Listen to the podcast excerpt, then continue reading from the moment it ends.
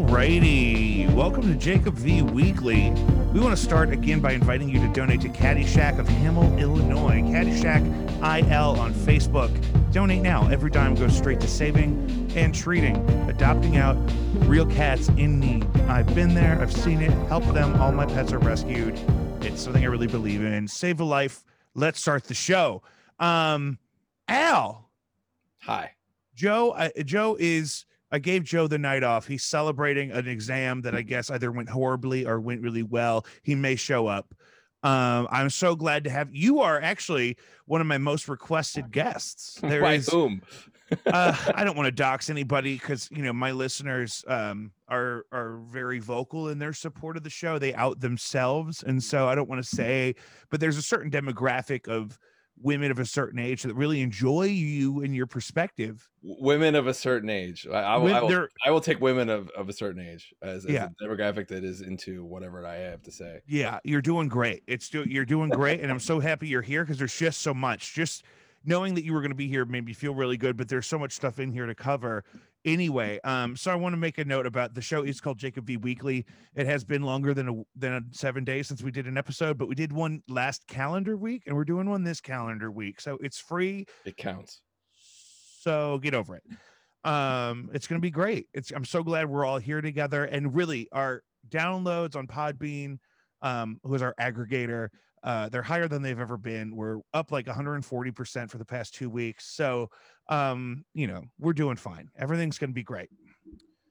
Oh God. So uh I've been working on um I've been working on just trying to crawl out of this hole all day. I feel like Bill and Melinda Gates are getting divorced because she wants him to release the patents to the third world, and he doesn't want to because he wants to right size population through attrition. Alfred, Well, that's a pretty strong allegation to levy. I, I was just going to go with Epstein connections, and that was. I you know, see. I think that's a false flag. I think that's the only reason he lets us know about Epstein is because he wants to draw attention away from his actual, more sinister intentions. his genocidal intentions are. I don't think it's genocidal. I don't think he wants to kill anybody, but I think he wants to let about 2.6 billion people die. How is that really functionally different from a moral perspective? It's, you have the power. it's not. Oh it. no, no, no, it's not. I agree. He absolutely has the power. So then, I, I think genocide is not too strong a word to use in that circumstance, right? No, I mean, yeah, I don't want him to. I don't want it. I don't want it. I, I think it's a pretty strong uh strong claim to make without concrete or any evidence. for Well, I just matter. started the show. well, so present your evidence then. You you've now you you you you you haven't buried the lead on that one. I mean, he's um, yeah, he's you know, he's said things before about. Hold on, I'm just I'm having a not stereo image. I got two sets of headphones on. Uh, he said things before about wanting to reduce population and uh like and which has always been kind of weird terminology to use and i think he doesn't want to graduate people out of the third world he wants to let them kind of decrease in population in that area so that they don't have to be graduated out of it and they'll quit shitting in our water again, that's a pretty strong allegation to make in the absence of anything other than you know. It's one thing to sort of talk about how an overpopulated Earth is a bad thing. I mean, I think we can all agree on that, right? Like that's Oh, not yeah. a controversial statement. no i mean It's I another thing to suggest that I want to enact, uh, you know, reducing population reduction of people who are already born, uh, because that's you know who did that was the Nazis. That's what i'm saying that's that's kind of a bad. That's kind of frowned on in modern society. It's just not a thing. One you know Mhm. says. in that's a why there's all the coded language bro Well, I'm, I'm not do arguing. you follow randy quaid on twitter I don't because I know kind of where Randy Quaid sits on things, and it's very disappointing. It makes it ruined Christmas vacation for me. in a lot it's hard it's hard he's uh, obviously ill it's not I- great twitter's I- not great I Your think Twitter's half of the pretty good. My Twitter is inactive lately, but my my you can't you can't honestly tell me that you think uh, the things that I post on Twitter are are fun or or no no, i mean really i just think it's much i think they're much more beneficial to the kind of things we should be doing on the internet than to most of the other things on twitter is really those are I the meant. kind of things that get you 93 followers on Twitter in the aggregate. Like that's that's how you that's how you have a Twitter account with fewer than 100 people that actually watch it. Wow. Although one, I, I did have a comment from a current sitting state representative in the Missouri legislature who did tell me that my Twitter content was really substantive and interesting. And it so happens that I disagree with literally everything she has done as a legislator, and she is like a, a nice person, a nice lady in my my my personal relationship with her, and uh, absolutely wrong thinking politically in every way that I can think of. But um, Mary Elizabeth Coleman, um, I, I still like you as a person. I, I hope worth. she's not listening to this. I, if if she is listening to it, you have a very wide demographic. I mean, that would be talk about a gate or a birth. she's a very nice lady in, in my personal relationship. Jesus, you are hijacking my vibe right now. I'm sorry, man. Uh, what do you, you had? You have an agenda. I, I didn't. mean- I didn't mean to turn. I don't have an agenda necessarily, but I do have notes. Well, well, what's your? it's just been so point? long. And see, every time I think about something that I want to talk about, I put it in my notes. So it's some of it's in order, some of it's not. Um, there's a couple things here that uh I do need your assistance on, and um, and largely, um, this is a conversation. We're doing great. I'm so happy to see you. I got new glasses. I'm gonna give you the biggest hug as soon as I'm out of my. I'm gonna lick weeks. you. I'm gonna lick you. I'm gonna come over and and like I'm gonna put a leg up, Yeah. and that's how it's that's gonna be that kind of hug, Whoa. right? Whoa. Um, you know this song. I can't quit listening to this song called Show Me Love by Robin S. Not Robin with a Y, which is which was later. Um, but there's like a, a an older one, and I I meant to play it. I can't I'm- necessarily I'm gonna bring it up on mine and listen to bring it. it bring it up. So it's a so it's like a song from it's 1993 is when it came out originally. It's like a dance, like a 90s dancing, and I think it must have been popular for remixes. Yeah, Yeah, and yeah, I but know if you really listen closely to Is it, it, is it is it the night the Roxbury song? Is that one we're talking about? it's it's a very similar song but no it's not the same song um and it's also got the same name as you know but but this okay so this one that we're talking about uh she has such a like crazy powerful voice if you listen to just the vocal you realize there's no um like backing vocals at all there's no real effects other than just like the reverb and you can tell she's singing really loud and it's just like a pitch soul operatic pipes. operatic yeah but on like a on like a gay bar like dance hit Totally. Like it's, You it's what I like a soul. Like it's like I said, soul operatic. Like it's like yeah yeah yeah it's and like- I saw like her not really it, and that's, opera, well, that's what i like- think I, I looked up it's like whatever happened to that lady is she still around doing anything? 'Cause i listen to that song all the time. It's on my monthly playlist on spotify. If you're a spotify user jacob v's favorite songs we just hit a year on those. So there's 12 of those. This song's on there and um let's see. I mean just thinking about what like where that and it was oh you know what i was thinking about was when people say um when the fat lady sings as i think it must have actually originally been a pudgier lady. You know you got to have that diaphragm to push all that air I mean, out your neck hole it, it is it is a bit of a myth, but there's a truth behind the myth, right? Mhm. Like there was a there was a common heftier lady Mhm, yeah that was often a you know the the true soprano in these operas, uh, which My isn't to say that there aren't many brilliant sopranos who aren't heftier, um, and or that, that Oh, really yeah. correlates.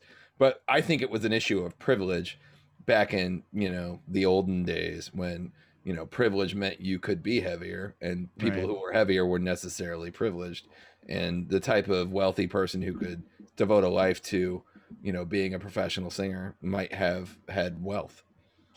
wow That's my theory. that's I've that- got no research. I didn't know how you were going to save it there at the end but at the end you grabbed me back again and i was like wait a minute that makes sense to me just a bunch of thick rich bitches singing. I love I mean, it now well, that's it was the- like when Rubenesque was like the beauty standard, right? no that's my thing too. That's where i kind of pick that up as sort of an aesthetic that i'm drawn to is is from the art museum. All the paintings old rich bitches they were always thick as hell. I mean, they were because being thick meant that you had money, and it was like a good thing. listen when you say thick it makes me uncomfortable. I'm sorry. And it's not your fault it's my bias against like something about you culturally i think it has nothing to do with you. Me, me culturally. or something i don't know. Um god. Okay so i've also been thinking about this you know with epstein and bill and melinda gates and you know uh lizard people. Uh so i was thinking disney and marvel's infinity saga was just preparing us for like wide scale loss and tragedy and doom. And Uh, like these, uh, these themes might have uh, pre-existed the the absolutely Marvel saga. I this, could also but be projecting some of that onto there. But like we talked a couple weeks ago about how Christopher Nolan's Dark Knight kind of um, had some on the nose uh, commentary on the surveillance state, which was kind of still an emerging issue at the time, and has since been ob- it's so much more obvious. It's like almost like a feudalist kind of approach to it now. It's like, what are we going to do? The NSA is in my bedroom currently, literally. My Alexa's on right now. I mean, there's one sitting across the room, right? Uh, we're both we're every we're always being listened to at all times. You think But they I could help out with the um I like how we're complaining about being listened to on a podcast and I'm right? We're intentionally trying to literally broadcasting this Yeah. over the internet. yeah, meta bro. Well, but, Uh, but the theme you just described, I mean, that's the, all good fiction does this. Good, I- I've always been a huge science fiction fan, but science fiction, fantasy, whatever genres do this. I mean, they sort of take the cultural moment that you're in and really good projection. Uh, you know, good science fiction, good futurism isn't about the future at all. It's about the present. It's a lens on the present. It's what you know, a, someone with some vision and some insight into the way society is running now can sort of project these things to their natural ends or to perhaps their extreme ends.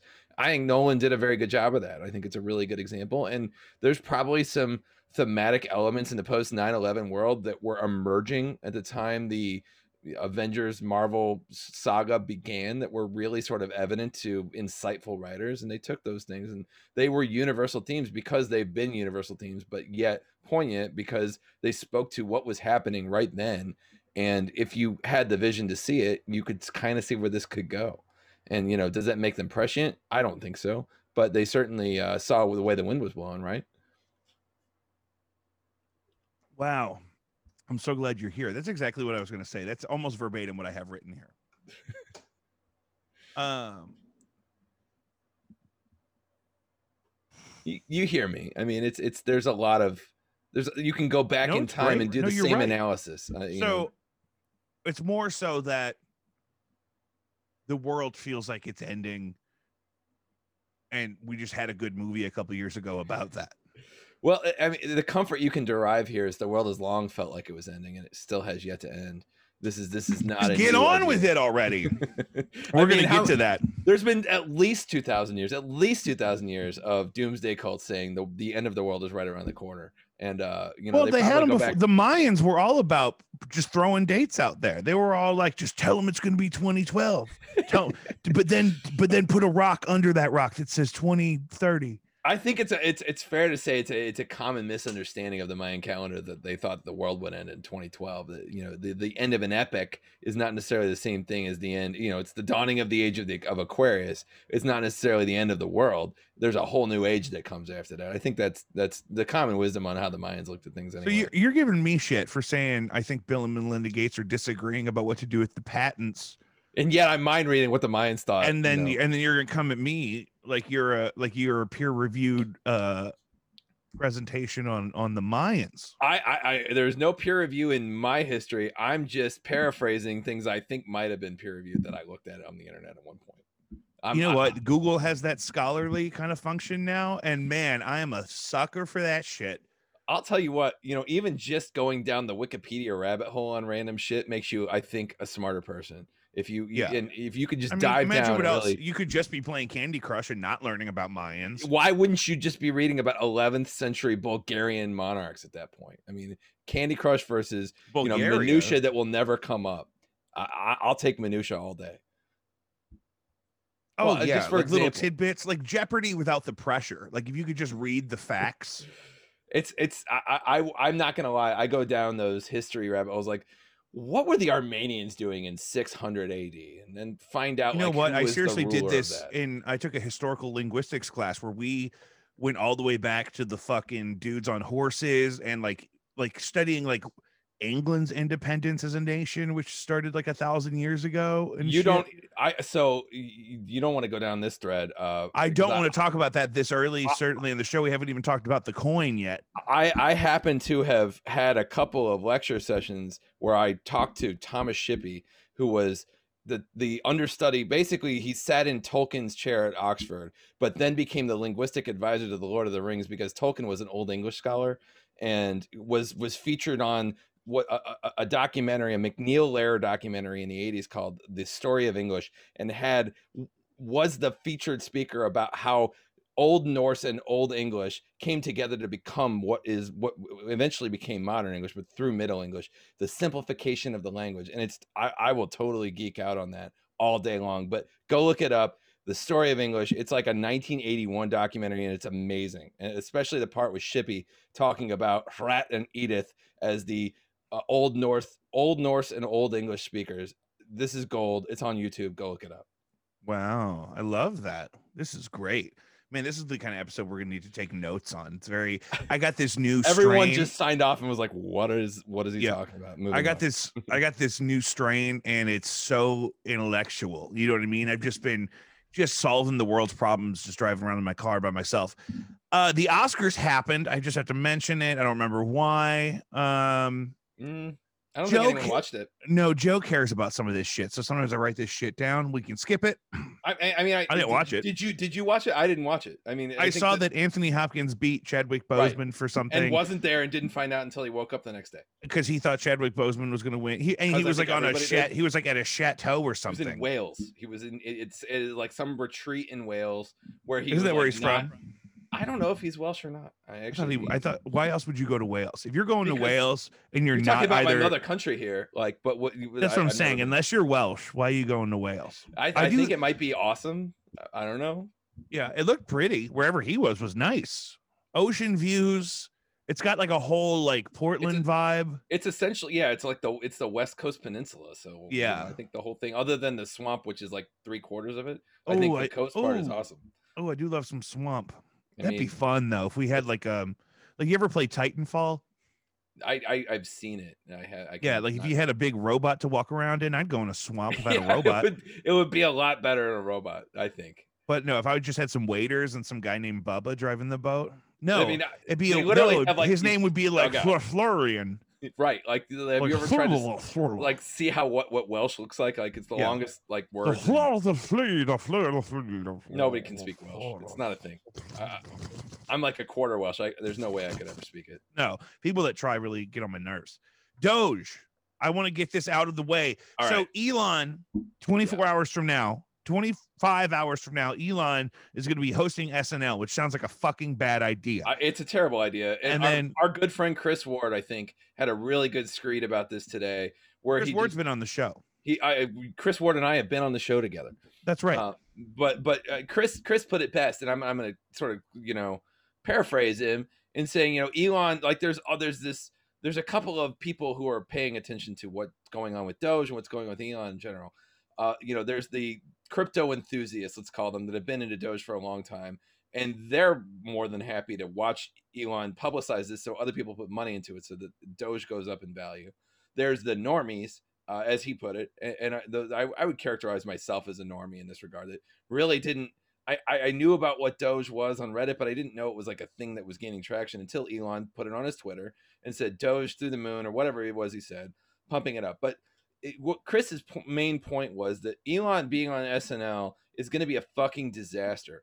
Like he's not funny, he's not an entertainer, he's not a natural platform. and he's going to do that thing where he's uncomfortable and he's a fish out of water. So he's going to start acting like things are funny when they're not. And that's going to be cringe city. It's going to be Miley, I do love best. Miley Cyrus. Well, I think Miley's a natural born entertainer. Like she knows she knows how to work. And I crowd. love her like apocalypse mullet. Keenan says if I monetize the podcast that I can get one. You. You should definitely get one. Uh, you should find a way to let Keenan get you to I we have just got to get that Lion's. Choice money. You know, you could write them a letter for me. You could say, "Hey, can I have some money for this podcast?" And my buddy can get a mullet. I don't it has to understand. have to be Lion's Choice. You don't understand. I have not reached out to Lion's Choice directly myself at all. Well, maybe you may. uh, you know, I, I went and bought a what is it? The Lions Crave case. I forget what they call it. The Pride Pack. I think Pride you Pack. 10, 10, 10 sandwiches of your choosing from Lion's Choice and for twenty five dollars. Great deal, by the way. Here we are pumping Lion's Choice already. So there you go. That's what we Um, talk about them every episode. They've never I given me a fucking dime. Let's just say Lion's Choice is one of the best things St. Louis ever did. I say that as a non-native. It is. I want to is- open one somewhere that doesn't have one. Well, they- tried them in Kansas City and they failed for some reason. Like people just Really? didn't get it. Well, like, we've had Arby's over there forever, and people just thought it was like another Arby's. They didn't understand. That is better. I don't even hate Arby's. Like a lot of people hate Arby's, and I But get it. it's just hard. It's not the. It's just not the same thing. Oh my It's just- god, it's it's not. It's apples and oranges. Like Lion's Um, Choice is like a completely different animal. Yeah, it's beef and beef. It's uh uh and you know what? The Lion's Choice turkey is the fucking bomb. I love their salads. I've never gotten a single thing other than a roast beef sandwich there because every time I, I, I've been there, I doing the large beef and Swiss. I'm back to the Swiss. The cheddar is just not the same product, really. It's just not. It's not the. What do you do? Well, you're preaching to the choir when it comes to Swiss versus cheddar. Swiss is a superior cheese. But I Uh, went back to cheddar for a, about a year, and then I said, "Wait, there's a reason I got Swiss for a thousand years. If you get the extra seasoning, you know what I mean. You get this kick that you just that you're looking for, and Do you get think it's just Lawry season salt? Because I think it's just Lawry season. no? It's a different color, significantly. It's You- you much don't less think it's the same red. No, I bought because I bought, I had both in my house in my cupboard at the same time with Riplet seasoning. I had all these seasoning mixes I had bought. and it definitely wasn't Lawry's. Okay, well that's good to know. No, and it's definitely sweeter than Lawry's. Hmm. But it couldn't be Riplets because it's been around way longer than that. No, it's definitely not that. It's definitely more brown. Like I, I would almost bet it has like some fucking beefy bouillon or some shit in it.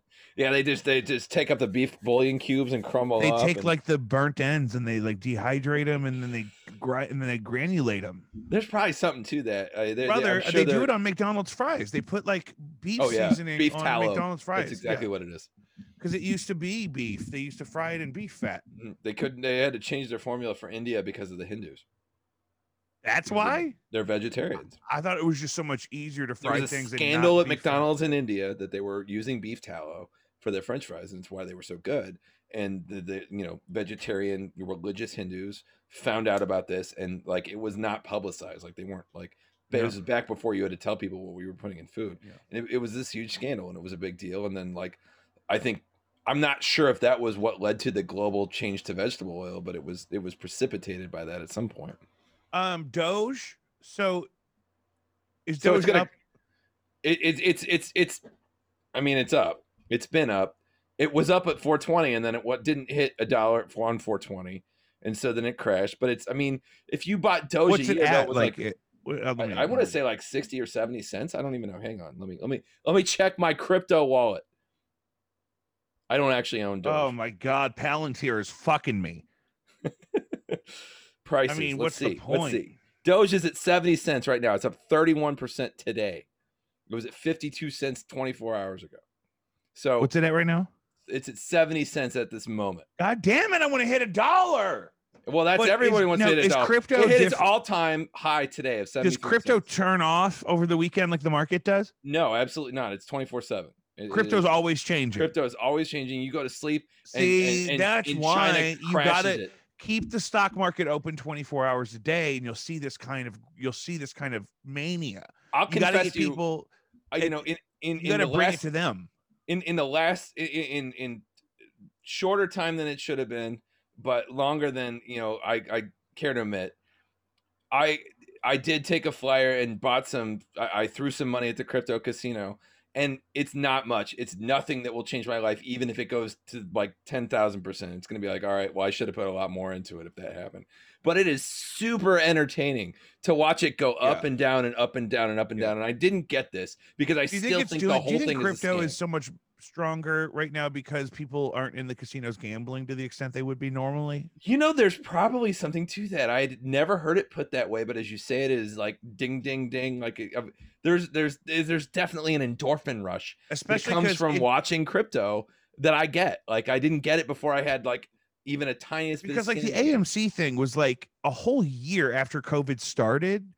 I mean, I can see people really exploring their options of where to put that kind of energy on the internet. And 13 months later, we are no, it was like 11 months. It was February, wasn't it? I, yeah, uh, I- yeah, it was, it was, it, It was, was, but we were- I It mean, March. Pe- yeah. So about a year. It's been more than a year. I mean, we were COVID's 14 been more than a year, in. but I'm just thinking like when this stock stuff in the past few months started, you know, well, I mean, crypto really was is it, like it really hit a bubble in 2021. Like if even if on January one of this year, if you had just taken a thousand dollars and put it into random crypto, you'd have 10 grand right now. Like like Yeah. randomly picking. You know, and that's not to say that there aren't shit coins as they're so called, according to the Reddit subreddit of crypto coin or cryptocurrency. Uh, but you know, there's there's a lot of bullshit out there. But you know, if you'd put it into the reputable ones that people are actually investing in, you'd have a ton of money right now. And you know, that has got to be illusory. I still don't believe in any of this, but I will say, if you've got even ten bucks and you just want to be entertained by it, you know, go buy ten bucks worth of crypto and well, just I'm long on Palantir, bro. just watch it. It's hilarious. It's there's no rhyme or reason to it. It's like, oh, I'm losing money. Oh, I'm making money. Oh, I'm losing money. Even if it's like a little bit of money, it's still fun to do. It's I've gotten more entertainment value out of it than I ever thought I would get. So do you think that as far as Doge is concerned, do you think Elon's appearance on SNL will influence it? It will. It definitely will influence it because it's the only thing that Doge's value is tethered to at this point. There's no actual value in Doge. And and here's the thing, like there are real uses for certain cryptos. Ethereum in particular, I think, has real world value uses. Bitcoin has a pretty limited use, but you know, there's some actual use cases for some other some of these coins. Doge was created as a joke. I mean, it, it was it was stated this is a mockery of the entire concept of crypto and the big difference between doge and you know some of the other coins you know bitcoin everybody knows you got to mine bitcoin right like you got to spend a, a, ton of energy because you know the the the encryption algorithms are, are, are increasingly complicated and they they shrink and make it harder to mine every four years or whatever it is. So that it requires you know a 3090 running for like a week solid to get like one tenth of one bitcoin. Now is the bitcoin mining part of the gpu crisis? Yes absolutely and it's because bitcoin gpus were totally hot even before covid i thought. Well that's i mean this has been going on i i i knew a guy who three years ago he's probably a billionaire now um dated a friend of mine for for a week but he was like his whole thing was he had family money but he he was investing in rigs you know back in 2017 2016 um for for ethereum yeah my cousin's husband Bitcoin. was doing that then and i was like i mean whatever. he had like hundreds of like at the time i think it was like you know 1080s uh, and maybe he moved into the 20 series Nvidia cards. But I, I mean, got we're on a 2080 Super right now. Hashtag. I'm on a 2070. I'm behind you, but you know, point being, I mean, this guy has been had been mining ether when it was you know fifty dollars a coin, and now it's at thirty five hundred dollars. If he got you know a hundred coins out of this this thing, he's got ten hundreds of thousands of dollars just from this. So he was way ahead of the curve, way smarter than me apparently.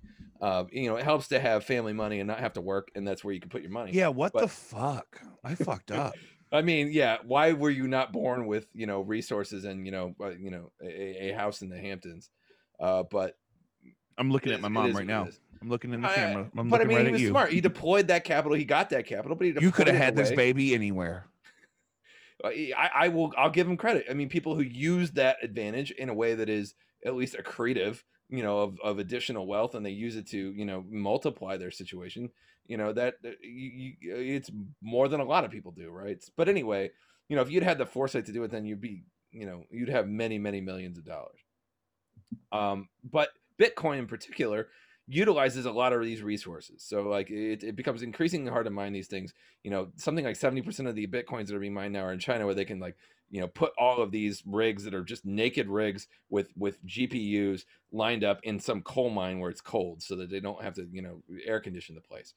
Uh Ether, others, you know, they use a they use a different it's proof of stake. They use different technologies to sort of mine additional coins, which are much more environmentally friendly, energy sensitive, energy safe. But more to the point, Ether is, you know, you've heard about non fungible tokens. Ether is like the network, the backbone of the idea of these non fungible tokens that, you know, it, that they, they only exist because of the Ethereum blockchain.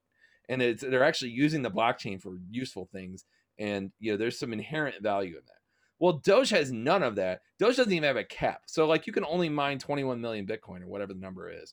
Doge, you can mine an infinite number of Bitcoin and like it's spitting out 50,000 coins a day or per block or something like that. So that, you know, what is it even worth? Like there's no cap to it. It's merely in, inflationary speculation. It's it's truly meaningless and worthless, has no real world applications, and is only being pumped up basically as a meme. I so, understand what you're saying. Right. And I totally think it sounds legit. For my audience, for people that don't really understand crypto at all, uh, what would make something like Bitcoin more viable or more real than Dogecoin? Well, Bitcoin really isn't that much more real than Dogecoin. Right. That's why. That's why I'm asking because I know it's and, a spectrum, and I know it gets. I know it gets tight. I think that's right. Well, the the the, the primary difference between Bitcoin beyond the, how they are mined is that Bitcoin has a limit in the number of Bitcoins that will be issued. So ever if you if you buy a Bitcoin for fifty five fifty seven thousand dollars, whatever they're worth today, it's fifty eight eight right now. the, you're you're you can rest assured there aren't going to suddenly be a billion more bitcoins that exist than exist today because there's a an absolute cap they're hard to create there's a, there's an artificial scarcity that's built into the existence of bitcoin right whereas doge has zero scarcity there is no I cap. used the term artificial scarcity today to somebody and they acted like I was crazy. well everything about uh, the entire idea of blockchain and crypto is artificial so artificial scarcity applied to crypto is kind of you know uh, redundant in a lot of ways but there is a scarcity. You know there will only ever be i think it's 21 million or whatever uh, bitcoins in the world at the end of the mining chain. So to the extent that people have put value into bitcoin it will never be the term we use is diluted you know in the, in the stock world. You know if you're if you issued more stock you know if if, if I, there's a hundred thousand shares of stock of a company and i issue a hundred thousand more shares of stock i've just got half of what i had before because the company is 100% of the pie. So my 100000 shares now are 50% as opposed to 100% you know if you have one bitcoin you have one 21 millionth of the entire stake in bitcoin. There will never be 21 million more bitcoins to dilute your share. Doge you could have an infinite number of additional doge that could uh, functionally dilute the value of doge assuming doge had inherent value in the first place which none of this does i will say that i think that's uh, there are blockchains that do and ether is one of them that clearly has applications outside of people sinking money into it Are you talking about Ethereum? yes That's the think Ethereum Hilton is- likes. I I think Ethereum is a real. It, it's it has value beyond the fact that people are paying for it. You know, Bitcoin really. What is the, and what is that value? Just Well, for- like I said, non fungible tokens run on the Ethernet Ethereum blockchain, right? So you know they they only exist because of their applications within the blockchain. And I'm not a techie in, in the way that is meaningful to explain. No, that's precisely obvious. how this all works. Thank you for that. But there are applications that exist because of the Ethereum blockchain, and there- are other coins, there are other blockchains I that are think sort of just to people that aren't heavily participating, um, I know non fungible tokens because of Paris Hilton and Lindsay Lohan. And uh, is it just being included in a cult of personality like Dogecoin is with Elon? Well, so the non-fungible tokens are dumb. That's there's just no way around it. Like uh, uh, essentially, what it was, the, the idea behind some of this art, these art sales using NFTs, non-fungible tokens, is, is a noble one. It's you know we want to we want to be able to sell digital art to have that be a thing that one can own. You know, sort of uniquely. You know, that's the non-fungibility of the non-fungible token. Is it is a unique, non-reproducible device. But what you actually are buying when you buy, let's say you buy a, a- a GIF. I'm calling it a GIF because it's a G, not a J. But a GIF, you know, non fungible token from the artist. What you've actually purchased in reality is a dedicated link to a website that you don't necessarily own, where that GIF is hosted, and that could change tomorrow. So you own the link, but where that link leads is not a thing you own. You don't own the website. You don't own the actual picture. That picture can still be reproduced. Because that's some of the misconception is people think if you buy uh, the Kings of Leon album for six thousand dollars as a non fungible token that you own then the publishing and everything, and that's not even Yeah. necessarily. It's not like Martin Shkreli buying the Wu Tang album. that's not the same thing. It, that was that was what people think they're buying when they buy an NFT. In some cases, I think people who are uneducated about it, um, and, and what they're really buying is a, a single link, which they they own that link, and that link exists because of the Ethereum blockchain. It runs on Ethereum, and it's not the the coin is not even really enter into what that means. Um, what what what matters in that regard is the entirety of the blockchain of the algorithmic operations of Ethereum that allow the NFT to have a dedicated place in existence on that blockchain. So it's it's it's it's that's a very high level way of putting it, which is about as far as I understand it, to be honest. No, I love it. So I, I apologize. I you we really you really should get some kind of tech engineer to explain, you know, what blockchains are, you Well, know, yeah, how they work. my audience will let me know if that's necessary. You want to help me solve some more of the world's problems? Uh, where do we start? God, well, California gubernatorial hopeful Caitlyn Jenner says Oh, trans girls should not get to participate in girls' sports, saying it just isn't fair. You see this ladder I climbed up on? I'm pulling it up after me. Yeah. that's that's Caitlyn Jenner in a nutshell. Yeah, so weird. Um, and only in California can you um uh can that headline come out of? Um so Caitlyn Jenner is a rich white Republican trans woman, and I think in that order is something I read on. Facebook I think today. that's a very good way of putting it. I love I- that. uh, somebody In that order that. is the key part part of that statement, and it's, so very well Kate- said. Caitlyn Jenner is um a fucking nightmare. Uh but a uh champion of a lot of things that that are probably good. Clearly, a va- very talented person, you know, that that had certain talents and gifts that that brought those to bear in certain ways. I mean, you don't become an Olympian without being talented, Totally. right? Oh yeah. Um, uh, beyond that, I think we've said enough about Caitlyn Jenner. To be honest, like I don't have, there's nothing good I have to say, and I mean, I certainly disagree with the sentiment. I'm kind it's kind of aggravating that so much of the trans conversation is centered around youth sports, which is never something I was included in and not something that I feel like I mean is actually the battleground that and here's people here's act a like real conversation. Here's a real conversation because there is zero concern on the part of the politicians around you know youth sports being corrupted by trans children. This is Right. not a real thing. It's not a thing that anyone actually is worried about in reality. This is virtue signaling by the right. You know, Is this because I was talking about this earlier with a friend of mine about uh, I was I was thinking back to when um we were under the Obama administration and I was thinking back to how things were different uh from the time that I was in then.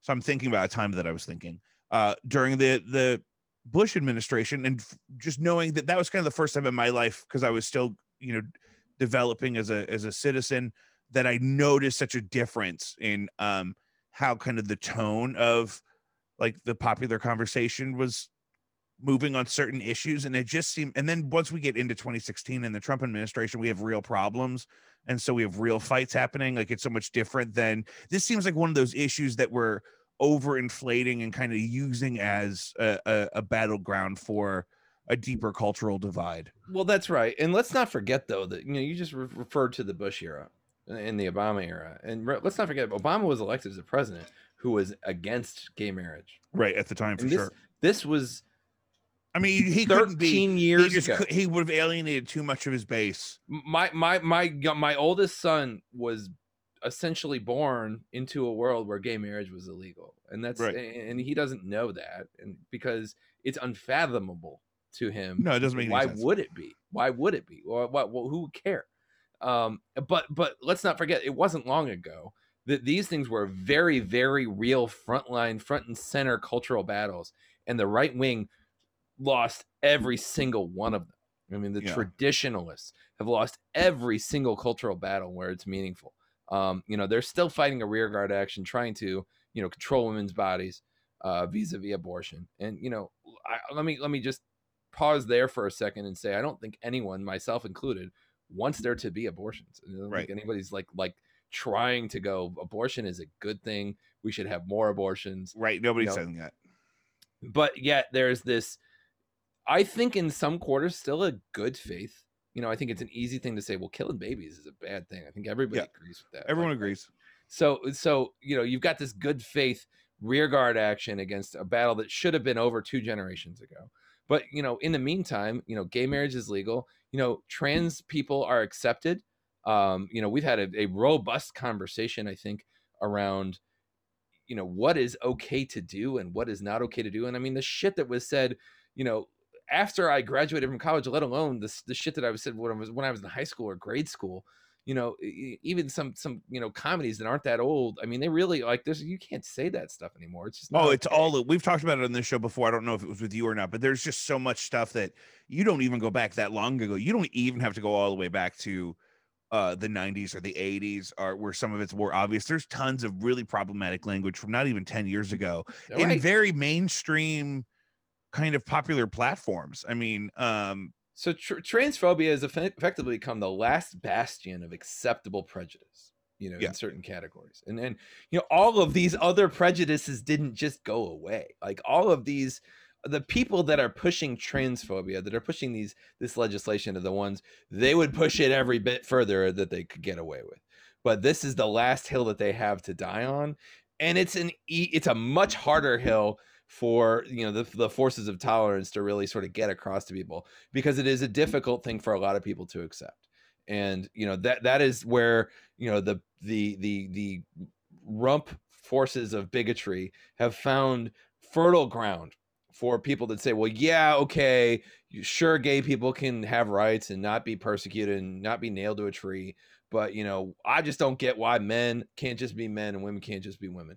That's again a very simplistic and easy thing for someone who has not really been exposed to any of the issues in reality to sort of adopt and just say why do people have to get all excited about this? Why can't things just be simple um, without really doing any meditation or having you know do the work of understanding what someone who might be a trans person has to go through or you know even empathize with that person Yeah. so so that's what you're seeing is it's not about it's not about trans people alone. It's about all of these things. It's about all of these you know eh, going back to you know racial segregation. I mean it really is like you know how could i still hate on somebody because i hate on all of them but at some level like you know what is still acceptable for me to say out loud Can you um hold the line for me here? I'm going to take just a brief intermission. i'm gonna get a beer Yeah, yeah, yeah, exactly. Perfect thing. And I'm gonna we're gonna be back here in less than just a couple minutes uh to follow up on our last episode of the show, Kitchen Crisis. Al, I need your help on this. Stay with us. We'll be uh we'll be right back.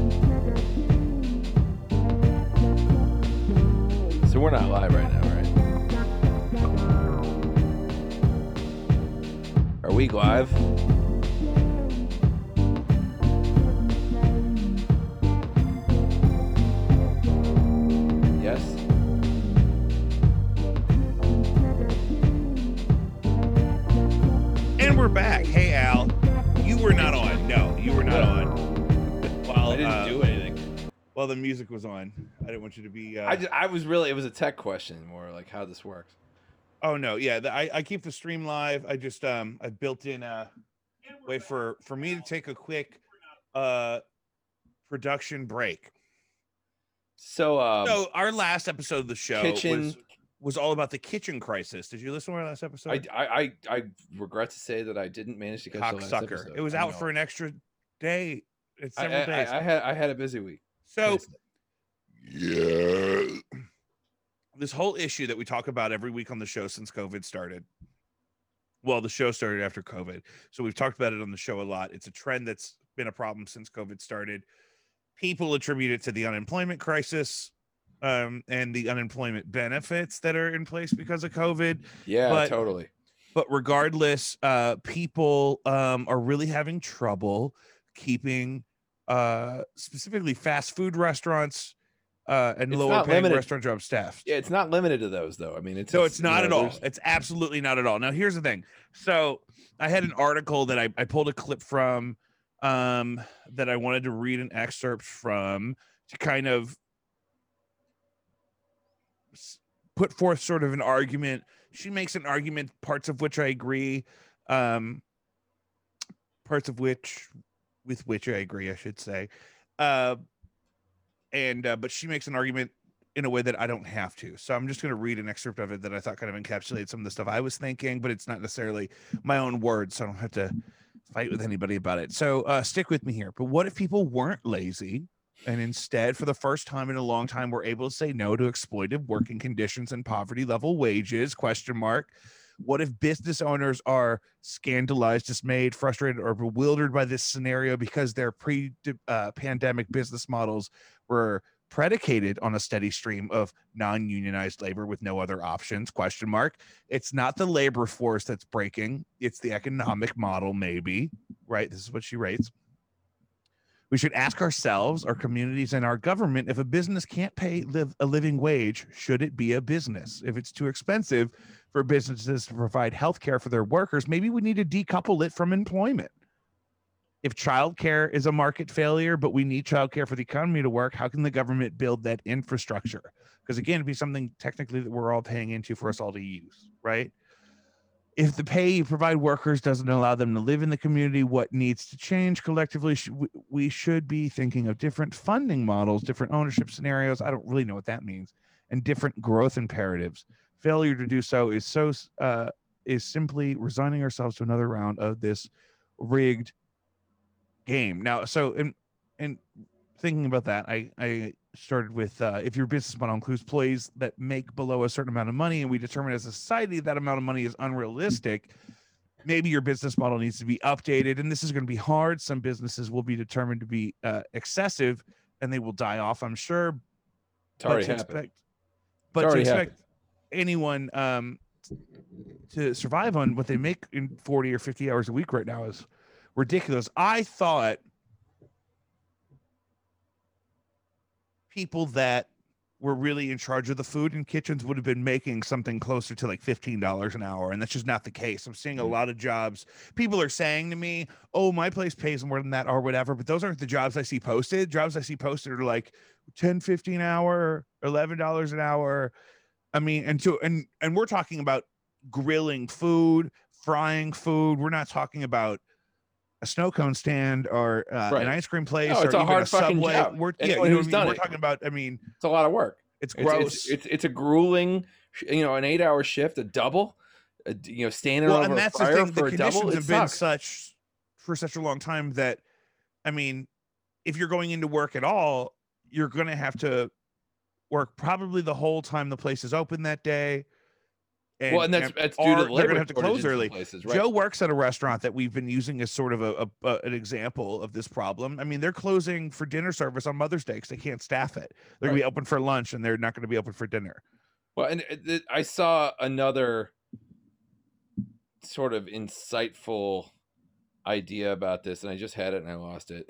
I'm sorry, but there's there's there's a lot of threads here. There's a lot to unpack Yeah. from this. You know, and, in my first response to the, the clip that you just read, you know, on an emotional level at least, is preach. Like this is something you know many people have been talking about for a long time like if you if you can't afford to own a business and run it in a way that allows your employees uh, to work full time or you know to to supplement their income in a way that allows them to live so that they don't have to go and work another job um, on top of that just to pay minimum rent.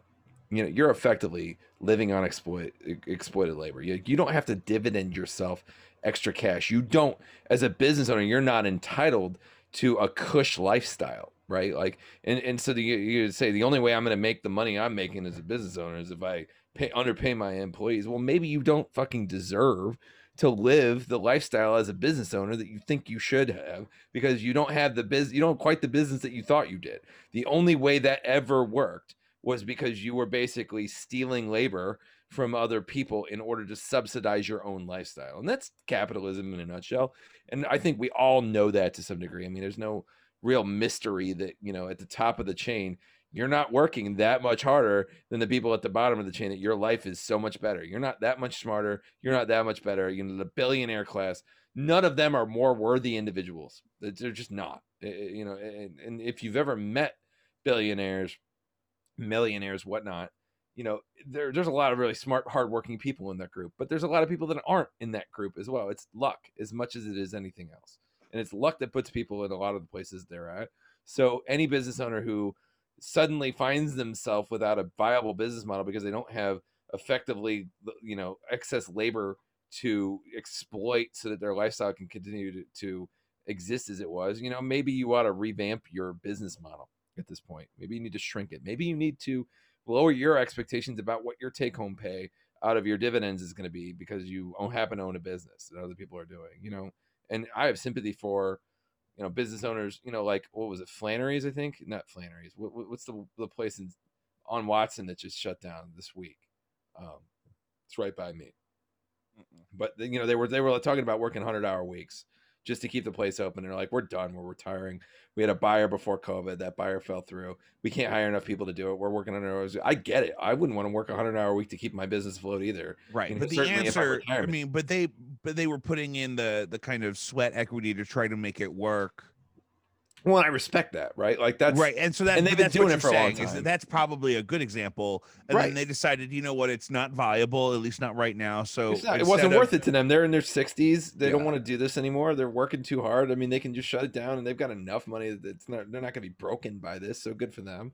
Um, but you know, then then you've got people running, you know, nine shops or whatever, and you know, fast food franchisees are, are a great example of this. I mean, they don't exist before the minimum wage slave. And the inside I, I I remember the inside I was getting at earlier was that you know I, I forget what it, who which business owner it was. It might have been Sugarfire. Might have been uh, another one uh, another one of the barbecue joint owners. But you know someone who's trying to be a responsible business owner. You know making the point that you know so much of what's the elephant in the room is that you know these were and you hear this from the people that are like well these are just jobs for high school students. Well they were jobs for the 16 to 22 year olds but now being a 16 year old is a full time fucking job. You don't have time to go work 20 hours a week at Pizza Hut when also, you're in high school. Also, who's not a thing you can who's. Who's sending their kids to work at the McDonald's when I need to be there at 6:30 in the morning? Well, I mean, that was never the high school. I mean, I I worked. I got fast food jobs when I was 14 years old myself. I worked till I from 14 till I was in my 20s. I turned 21 at the bar I worked at. You know, at the it was a kitchen boy. Uh, but you know, certainly, you know, six seven years of my life was part time work in kitchens. I think it was great for me. I think it may have built a work ethic. I'm glad I did it. Uh, I think everybody should have to do that kind of service work and see what it what people go through to understand what those jobs really entail but it, it, was shitty minimum wage. I mean, I, I started my first job. I started got paid four twenty five an hour to work at a s- sandwich shop. You know, that's like, what's part of it was is what's crazy too. Is I know when I started working, minimum wage was like six fifty, maybe maybe it was six forty five, and then it got bumped up to six fifty five, and we were like, hey. I got. Then, I remember it got bumped up to four seventy five. We are like, we all get a fifty cent an hour yeah, raise. Like, I mean, yes. when I but, was working at budget rent a car in high school for six fifty an hour, and that was big money. Like that was like you're you're a couple dollars over minimum wage at that point, or a dollar fifty over minimum wage. It was like it was awesome. It was like so. What are we gonna? We're getting paid so much. So what would you? how are we going to solve the problem in a way that's going to be that's going to feel appropriate to the people that are are saying they can't even put cheese on my filet o fish and they want fifteen dollars an hour. How, what would we say to those people that are hypothetical? That I you made up? should probably make your own fucking food is the answer to that if you if you don't want to have empathy for restaurant workers and you don't want to pay what it actually costs to have people make food for you there's a grocery store and you should go there and you should buy ingredients and you should make your own goddamn lunch Yeah, because I- if you can't like be that. civil and you can't pay what it's worth then you know what go do it your fucking self Okay, That's so we solved the problem. We solved the problem for those people. right Those well people- that and- that's that's the easy solution no, no, well. So for but that me, doesn't help the so- okay, restaurant now, what if I just want to continue having the dining experiences I want to have, and I'm okay with uh, uh,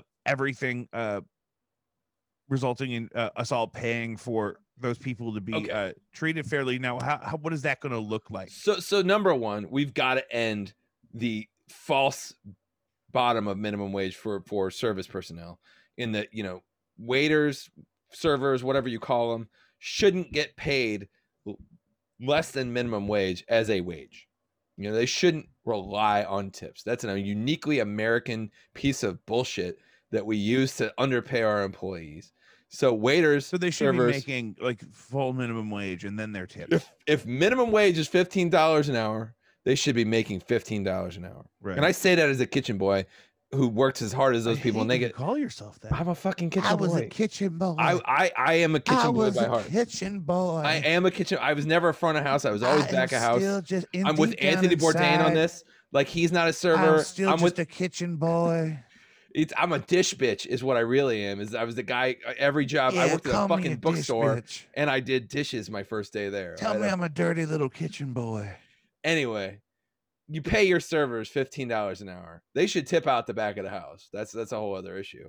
But you know, we should end tipping as a thing that is the, the, the, you know the, the that allows the industry, the the restaurant, the, the employer to underpay their employees because that's what it is. It's you're making your I'm already paying more for my food because I'm subsidizing one part of that industry, the, the the front of the house, by paying them directly, or the delivery driver by paying them directly. And But the poor Tom kitchen boys thing, Are, are getting paid sh- jack shit. when Tom Colicchio from um, Top Chef was on, who is so handsome, was on Hot Ones, which is so weird because he can't eat spicy food. He said that on the show. It burns his butthole, and uh, he said that if you're using tipping as some sort of a justice system, which does which is super outdated and toxic, but you're punish you're typically punishing the server for something that actually was probably the back of the house's fault. Yeah, And we're- I, I feel like those of us who worked in the industry at one point or another know better than to do that, right? Yeah. Like if if if, if it's clearly, I I I'm not going to say I'm above withdrawing a tip. The the twenty percent easily up to thirty percent on the twenty percent tip is the basic, right? Like it's like this is this is expected. If you lose that, it's because you personally, I watched you fuck up in a way that was offensive. Like that's the only way it happens. I'm not going to say I'm above doing that because I will do that if somebody does something that's offensive, but it takes a lot to get there. But you know, if I see you going above and beyond, or you have a busy shift, it goes up in my view. And but that's you know, not everybody can afford to do that. You know, Totally. especially when That's you're the other thing is I'm totally. I mean, I don't know. I always think people pay more attention than they do, but a, a the obvious critique to us having this conversation is that we obviously speak from a place of privilege where we can tip 30% We totally do. and and we have options on how we choose to feed ourselves. Well, we do. I've I drink like five cases of, of LaCroix a week.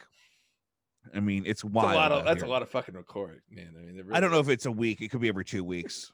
I get five still- cases at a time delivered from Sam's. It, it's that's that's yeah. I, I'm not going to say I haven't gotten five cases of LaCroix at a time. Uh, that is that is definitely an experience I have had. But I have documentation on how often I've refilled. I also have four kids who also drink LaCroix. So Those bougie little bastards. I mean, they don't even know how good they fucking. They have. That's what I say about my puppies all the time. They like you guys were supposed to be fucking gassed in the womb. You have no idea. You hit the fucking lottery. They live better than I do. yeah, I'm, I'm, yeah. It's, it, oh, it's not a topic. I've already said things about my kids on this podcast that were not true and were over the top for effect, and I'm just not going to go there. But let's You're just say my kids. my kids, my kids are, are are well taken care of. They have more than they need. I was talking about my dogs. You narcissist. um, you know I can't eat hot dogs. You racist. Uh, How is no, that? Yeah, But Uh, no, I mean, poor Isadora Piglet. Her mom was rescued pregnant, full term pregnant with like 11 puppies.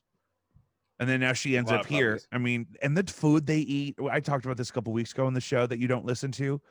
Uh, I listen a lot. I just didn't listen to the. I didn't listen to the last one, man. Call me a Hey, I got a job. You know, I can't just sit around and listen to podcasts all the time. Uh, yeah, that's true. That's what I've been. Um, and what were we talking about? Um, We were talking about the plight of Lewis's the Lewis's service food. employee at the Lewis- end of the day. Lewis's dog food smells so beefy and chocolatey and delicious all at the same time. I've never eaten it though. Um, so You can admit it. You can admit. So what? But taste. what is? I mean, is people are saying that if unemployment goes back to how it used to be, that the kitchen crisis is just going to be over and that people are going to be back at those jobs. Now, why are you shaking your head? because that's just the, the analogy here is the 13th century in Europe, and it's we had this system called feudalism, right, where people were effectively owned and tied to the land, and then I don't know, 40%, 50%, whatever it was of the population fucking died because we have the Black Death come along. And all of a sudden you have the Renaissance because now labor is scarce. And guess what? Systems of oppression tend to break down when labor has power. And that's what happened after the Black Death. And what what COVID has done, there are people they're they didn't just go, "Oh, I'm going to get unemployment. I'm not going to work and this is great." Nobody's fucking doing that. Everybody is looking for the next opportunity. Everybody is looking for how this is uh, what's the long-term play here. Nobody is saying, uh, you know, I, I don't know what I'm going to do after unemployment runs out. It's like like those people who say that are the ones who have been burning the pavement looking for a job in something else. And many many of those people found that job in something else. And many of those servers, many of those kitchen boys, many of those, you know, Call me a kitchen boy. what whatever you know and, and many many service industry personnel found a gig that paid better was a lot was a lot less of a pain in the ass to do maybe offered them more stability in their scheduling because god knows if you worked in a restaurant the last thing you have is stability in your scheduling you don't own your own life in that world um, maybe you know enables them to not have you know the the unwashed maskless you know anti-vax crowd coughing on them all fucking Bro, day. it's gross. I was at Helen's last night because I had to go to dinner with my father, and that's his favorite restaurant. I'm an hour in. We can talk about him. He's not. If if my if dad, if you make it an hour into one of these episodes, I'll buy you dinner again. You rat bastard. And uh, it was you seriously. My sister was our waitress, and she had her mask around her chin most of the time. Otherwise, COVID was not happening. right right i mean Thank so God I'm fully vaccinated. this was legitimately a, a dangerous job in the last year. And and why you know so number one i get $600 a week unemployment through the government for this temporary thing. So i don't have to do this. It is no longer a matter of like i don't if i don't go to work i don't eat. It's like i can eat like and i don't need to do And you're to referring to that my- you're not unemployed. You're, you're talking in the hypothetical. right the, Just for the- my the- listeners, because I have people of various. There are people that listen to the show that are neurodivergent. Put, to- put, putting oneself in, in in the shoes of a service person who was laid off who got unemployment you know to say do i need to go back to my old life if i'm getting unemployment there is a factor that it you know 16 six hundred dollars a week is fifteen dollars an hour it's something like sixteen thousand dollars a year. It's not great money but it's i'm not starving to death and i can put a roof over my head money. So that's great. Like that's a thing like i no longer have to choose between whether i subject myself to potential bodily illness and death or eating. Like I, this is no longer a binary proposition. I can eat and not maybe put myself in the, the, the path of covid. So there are there's there's a substantial propor- proportion of people that realize this a lifestyle that they probably didn't have an option to realize before. Many of them with that time took the opportunity to see what else was out there because so much of living in poverty and working shift to shift is not having fucking time to get your shit together to look for a better position. And, and, you know anyone who's been in a situation knows what i'm talking about. Like you're just you know dragging yourself out of bed through the day through your two jobs through your double through whatever it is to get home to go to sleep to get six hours sleep to try to do it again tomorrow and you know let alone errands and whatnot you know, you're not you don't have time to look for a fucking job. You don't have time to educate yourself. You don't have time to like figure out what a better path might be. You're just trying to pay the rent. So a lot of people I think got an experience where they had leisure time and were able to sort of think about bettering themselves. And they realized maybe going back to sort of, you know, substandard wage slavery is not the life I want for myself. So I think a lot of people have opted out of the industry. So ending unemployment isn't going to magically like put the genie back in the bottle on any of those issues, right? Like you have all of these people who might have, you know, for better lack of a better term, been trapped in this life that were suddenly liberated from it. You know, and if they want to go back, they now have the choice of any institution they want to go back to. They can find the best place to go back that treats their employees well, that's paying this mythical thousand dollar signing bonus for you know a cook, which I have yet to see in reality. That's the thing. You, the the people that want to act like unemployment is the problem um one Aren't paying fifteen dollars an hour unless they have to. I just yeah, send me the send me the job offer. Right. Right. Let me see it. People would if if if these jobs were so plentiful that they were falling off of trees and there were really all these m- magical signing bonuses and everybody was getting paid fifteen dollars an hour plus for for forever and and all of this was out there, people would have been lining up to take those jobs that's a bunch of media bullshit that didn't do their their actual research. I want to see the the journalist come in and say, "Here's the claims of all these people. They're saying there's all these things out there. We looked into this, and here's what you actually find." Because it, I promise you, it is not this this you know cornucopia of the the this amazing fifteen dollar an hour plus signing bonus, you know, forty hour a week job you know what they're not telling you is that you know if it's 15 hours you, you're guaranteed seven hours a week you know and it's going to be the fucking night shift or it's going to be opens or, or whatever it is you know it's like there's all this there's all these nuances to the industry that people outside of the industry look at and be like i'll, I'll work $15 an hour it's better money than i'm making now. It's like no you won't because that's not what they're actually offering. Yeah that's the thing is i can't actually find like a follow-up thing on no, because um, it's all bullshit. That what they're trying to do yeah. is leverage a, a, a sort of call it an astroturfing campaign because it's what it is of uh, of of political support to end the unemployment benefits because they think if people are desperate then they'll get back to where things were and that's really let's talk about that that's what we're really counting on as a you know f- fast food franchisee you're you're talking about I want people to suffer so they have to come work this shitty job for peanuts because it's the only way my business model works. That's what we're advocating when we have those news stories. That's what that's really about. And it's fucked up and it's bullshit. My yeah. two cents. So no, when you say when you say, when you when you when you read that excerpt that you read, that's why I say preach. Because well, yeah, this is liberation I, of, it, of, that's how I felt. Class. But it, when I just read something in my car by myself or something, um, like I need some validation before I totally make sure it's like I think I agree with all of this. you this. can buy into that. That was spot fucking on. Yeah. Um, in other news, Tekashi Six Nine's baby mama is in crisis after a botched butt job. Turns out she had an MS flare up during a, some kind of a Brazilian style butt implant, but I think she's going to be okay. I mean, she has MS, and her ass is all chopped up. But I think I, I love I, I love the transition there. That was perfect. I'm a professional broadcaster. I went to school.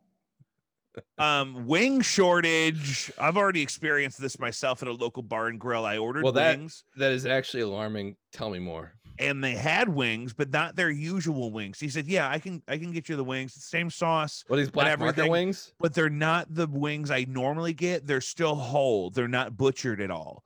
So they're so they're like the schnooks wings that you buy, but they haven't like peeled them apart or done any of that shit. They didn't. They well, that's the thing. It's also a staffing crisis. They don't have kitchen staff to butcher the wings themselves either. So they fry Maybe, the wings with the drummy and the thing and the part you don't even eat still attached so let, let me ask you this before we leave, uh, because you've just brought it back to the, the restaurant crisis. And I think the final point that you directly implicated there is would you pay more for the well dressed done wing than you're paying or you're used to paying because you, Yes. you're willing to pay for you know kitchen staff to do it and Yes. for them to make a living wage. Yeah, I think that's what it takes is a commitment from us as restaurant goers to pay more for our food because you're I actually mean, wings are already to do the kind of high. I mean, let's just round them up to 15 bucks. They're usually 10 or 11 now. If that extra few dollars, I would eat out less. I mean, I wouldn't eat out less than I already do because I barely eat out now.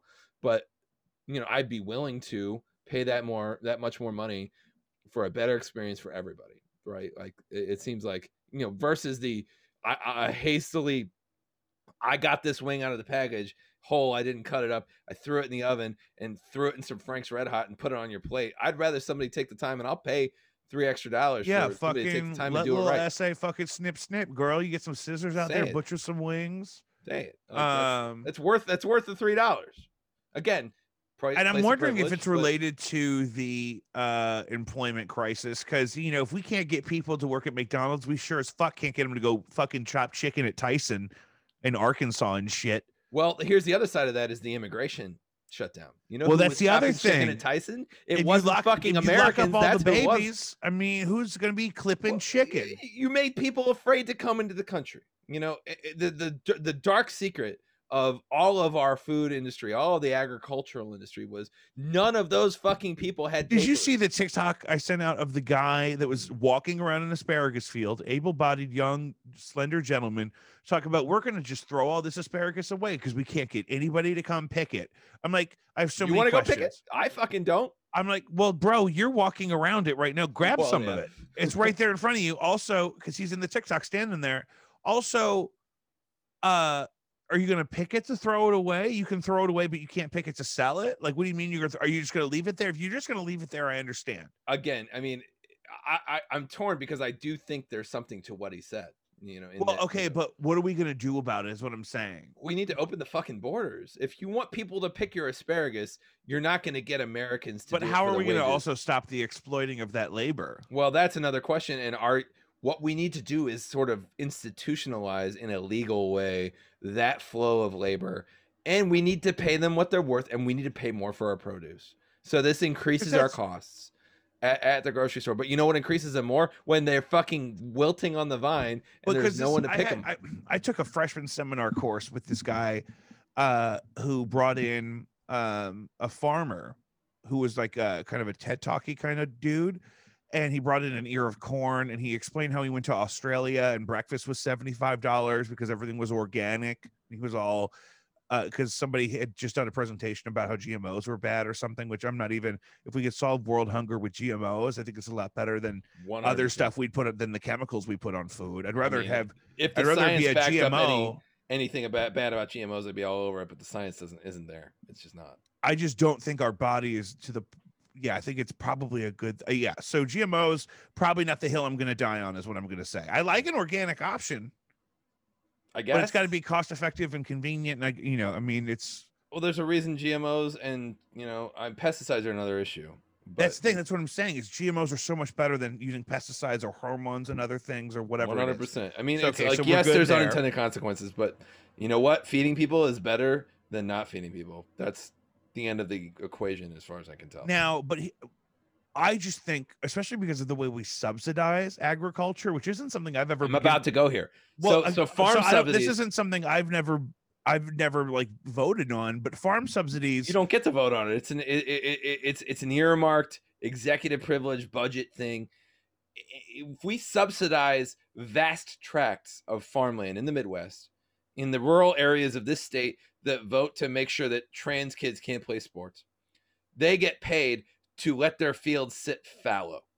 We spend millions, tens of millions, hundreds of millions of dollars of federal tax money of of you know New York and California money essentially to pay Iowa, Missouri, Nebraska farmers to sit on their fucking asses and do nothing. And now, let's be realistic about it. It's not, you know, your your your Joe Yokel who's getting paid big dollars to sit on their ass. It's Monsanto who owns those fields, who's getting paid tens of millions of dollars, you know, for all the acreage that it has to do nothing with it and you know then turns around and puts that money back into politicians pockets so now let's take some of that fucking money and subsidize the goddamn pickers who you know let's let's let's bring them in legally you know pay them what they're worth take that money gr- actually grow the fucking food actually get it to market. Yeah. you divert it from you know big basically chemical companies that own fields worth of shit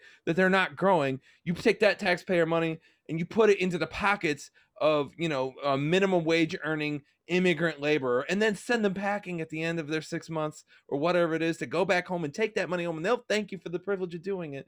And our food prices don't have to go up we've now solved both of these problems. So I the mean, I- same it dollar we're like already fucking spending.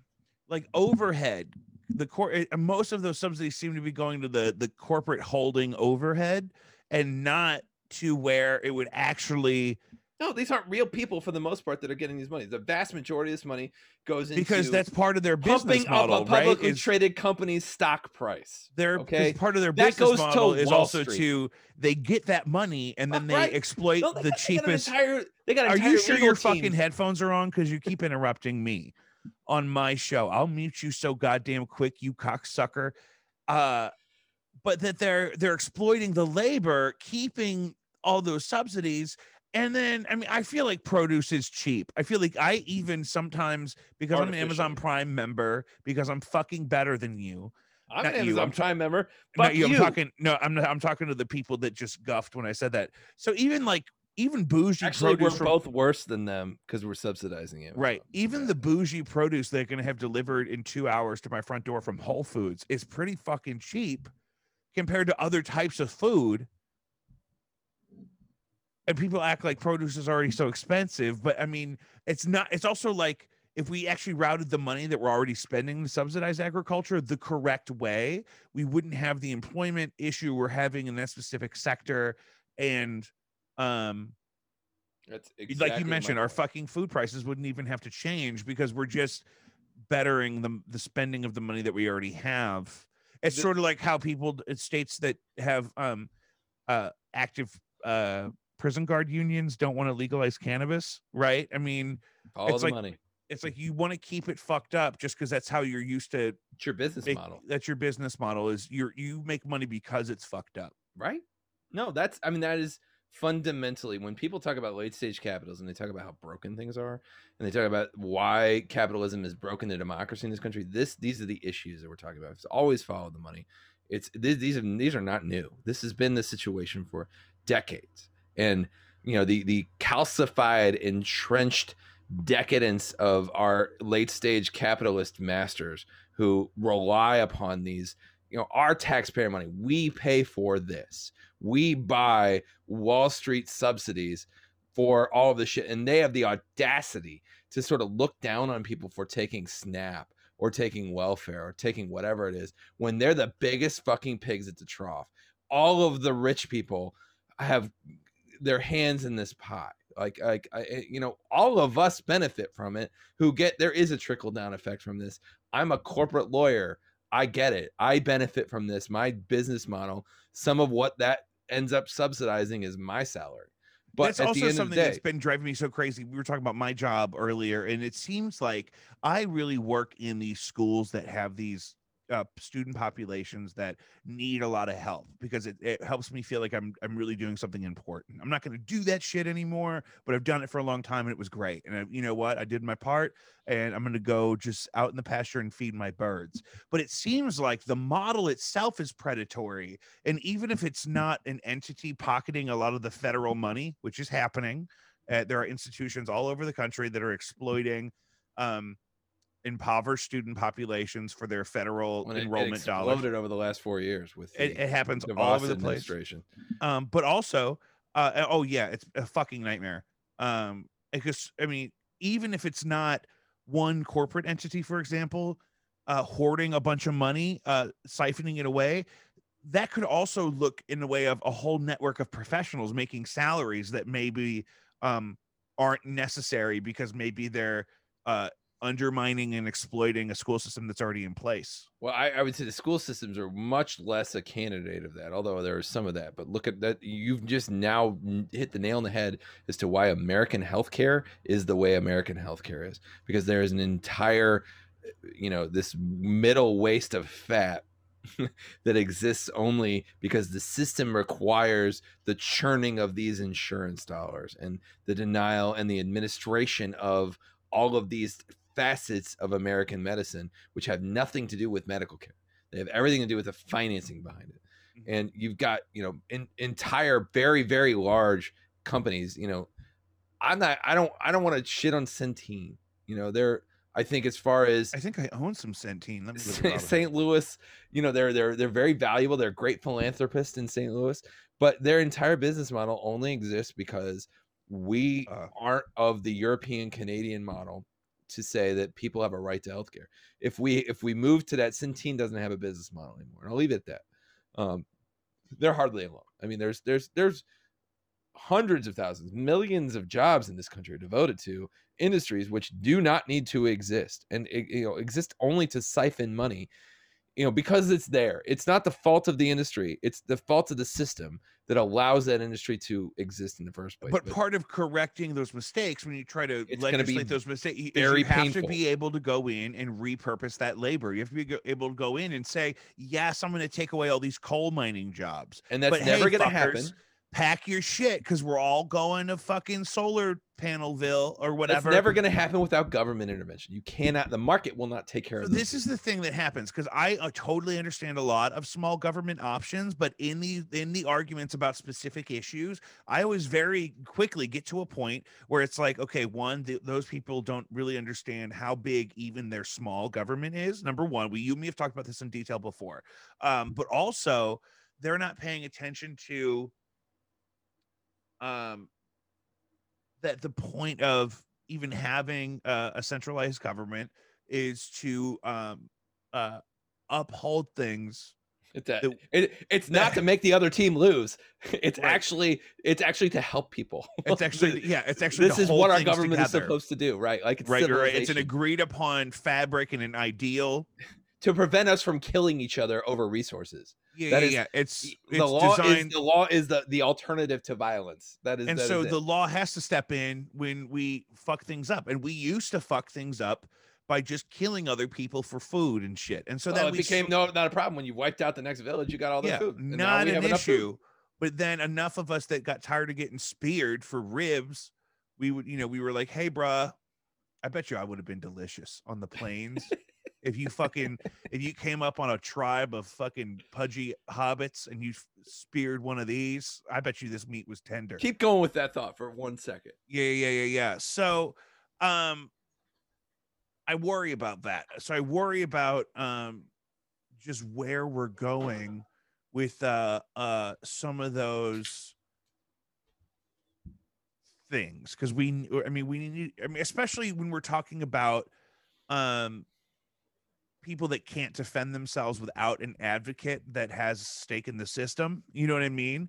When we're talking about children, that's a great example, which is also fucking a travesty because I mean, schools are only really operating on the bare minimum set forth by the state and the laws. You know what I mean? Like it's well, and I, you know, I, I, I live in a wealthy community. Yeah. Um, you know, we pay a relatively high amount of taxes. We continually vote, not continually, we occasionally vote and vote down taxes, but you know, Webster Groves has traditionally voted for additional resources for our schools. And yet it's not enough. I mean, our teachers are reasonably well paid. And I think, you know, our administrators are well paid. And I think our resources are good. But they always need more. And, you know, the state's not providing anything at this point. So it's really on the property owners to go it up. And, and, and yet here I am. I also am sending one of my kids to private school. beyond that.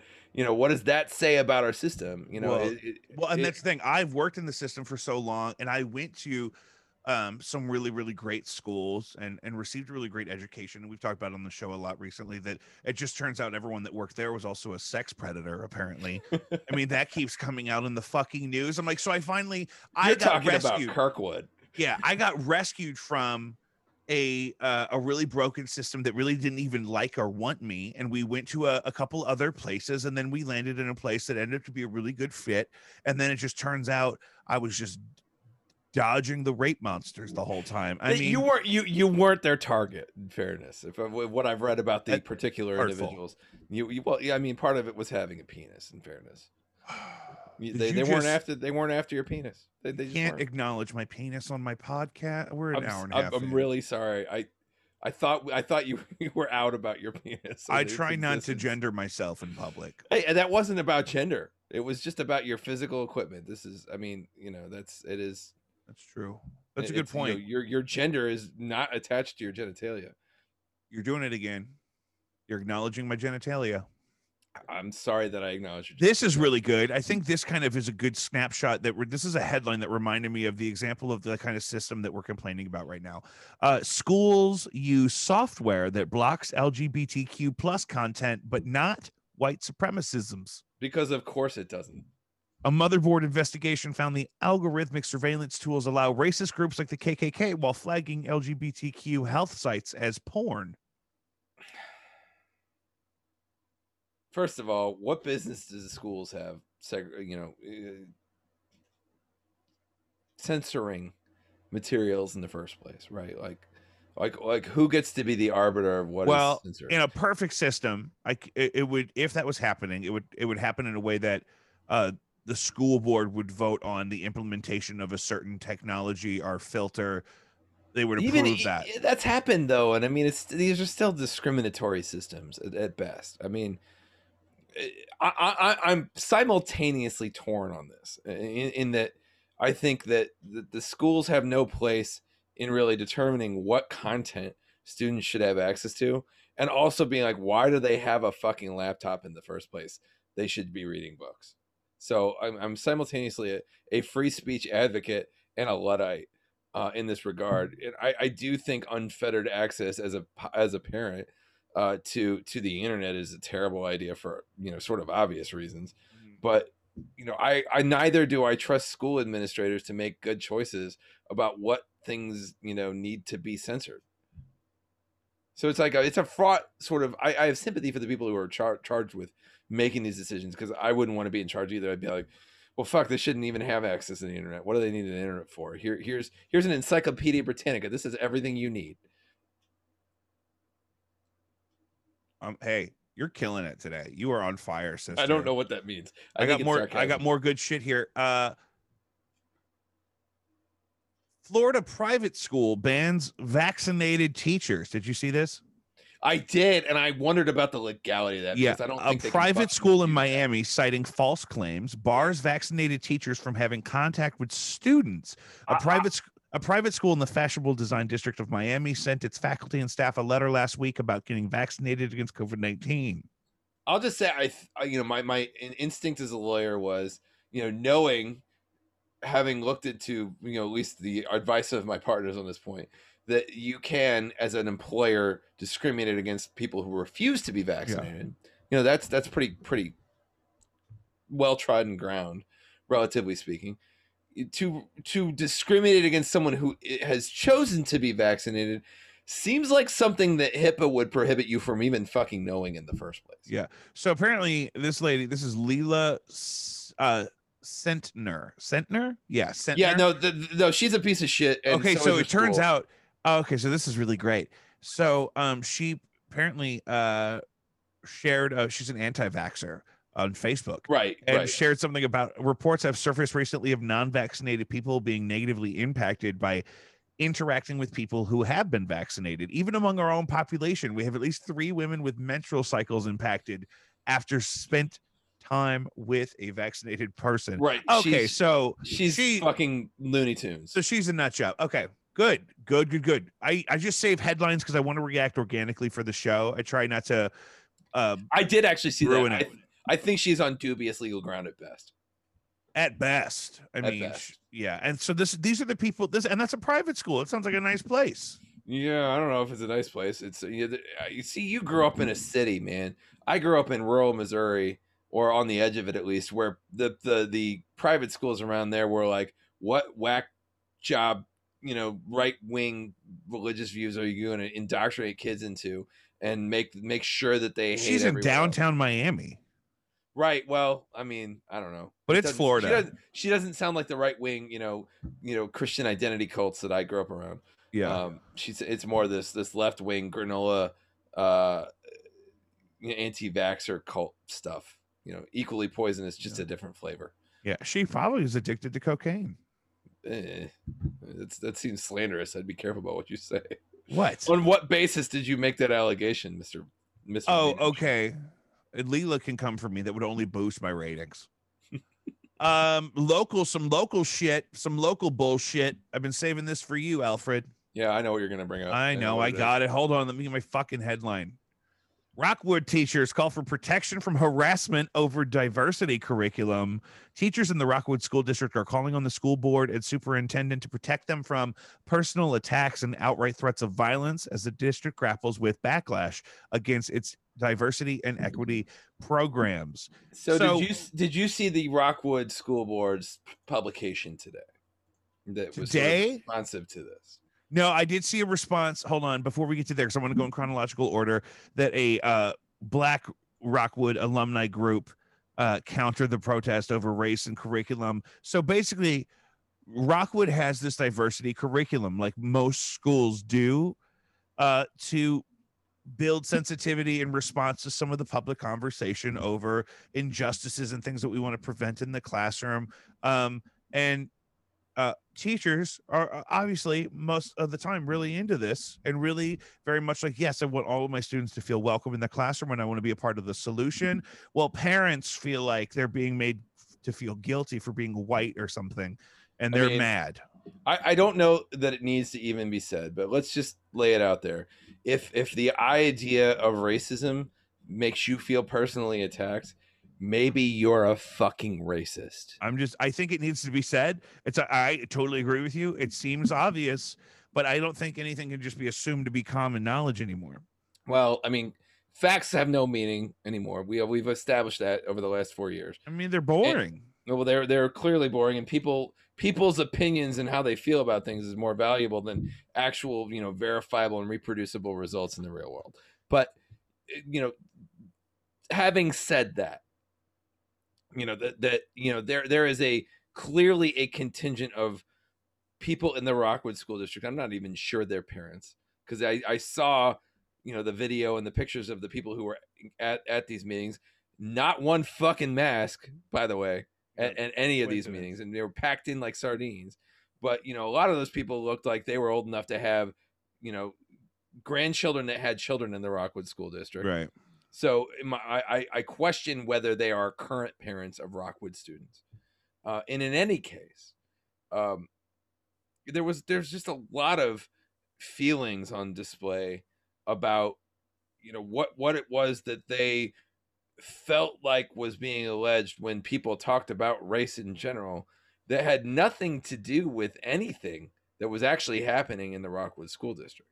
So, you know, this was clearly a platform for people who are aggrieved by the concept that people are talking about race, uh, and, and and they wanted to make sure they had their their their 15 minutes of Karen screaming into a microphone, and, and the ability to do that at the Rockwood School District. Yeah. Then you have you know the death threats and you know the the, the racial epithets that are fling, flung anonymously as as all brave people would do to the actual officials who are tasked with you know trying to make their the 10% of kids in their district who are not white feel like they're not a complete pariah uh, within their own school district and i have all the sympathy in the world for these people uh, but I, w- I do want to i wanted to point out that today there was a statement That's where I was going issued go.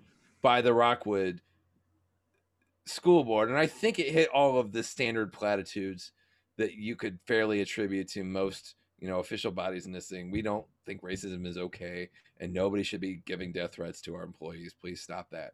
You know, you know the the extraordinary, you know, platforms that they would take to say, you know, perhaps you know, threatening our, our our personnel for doing their jobs is out of line. But they made a point of, as an aside, saying, and I quote, we want to be very clear. The Rockwood School District is not teaching critical race theory because that matters. Well, because that's the well, because but that's the thing that's spewed out on the other side on the alternative news sources. Um, that Well, right, that right. CRT is is the, what is critical race theory? What what is what is the legal definition of this thing that the state is now trying to ban because they are Well, right. trying to make is- this illegal? Yeah, Like, there's a um, bill that, that's been passed. it's really just an academic concept that implies that um, society is centered around a certain privileged class of people that were predetermined by uh, the founders of the institutions that kind of run all of our life. It's not necessarily saying that um, w- those people. well, is that actually critical race theory, or is that the right wing caricature of critical race? No, no, no, no, no. I mean, it's seriously, it's truly just an, it's a harmless academic concept that, I mean, I've, that, hold on, let's go. I'm no expert. I- I- Intellectual movement and loosely organized framework of legal analysis based on the premise that race is not a natural biological grounded feature of physically distinct subgroups of. Now that's not what you just said at all. No, that's on, not what you hold just on. said at all. That's actually a thing Uh, that I'm reading. has I'm to reading seem to still. ha- seems to have some scientific validity that, that race may be a social construct. You're doing the thing again. Well, that's uh, what I'm saying. But a social, socially constructed category that is used to oppress and exploit people of color. So yeah, I mean, it's that's that, that racism exists is Yeah. critical race theory. right. That's and we want to make this illegal. We Yeah. we we uh, Tennessee. it was probably Josh did- Hawley's ID. Oh, idea. Missouri Missouri is going to make it illegal to teach our kids functionally that racism exists.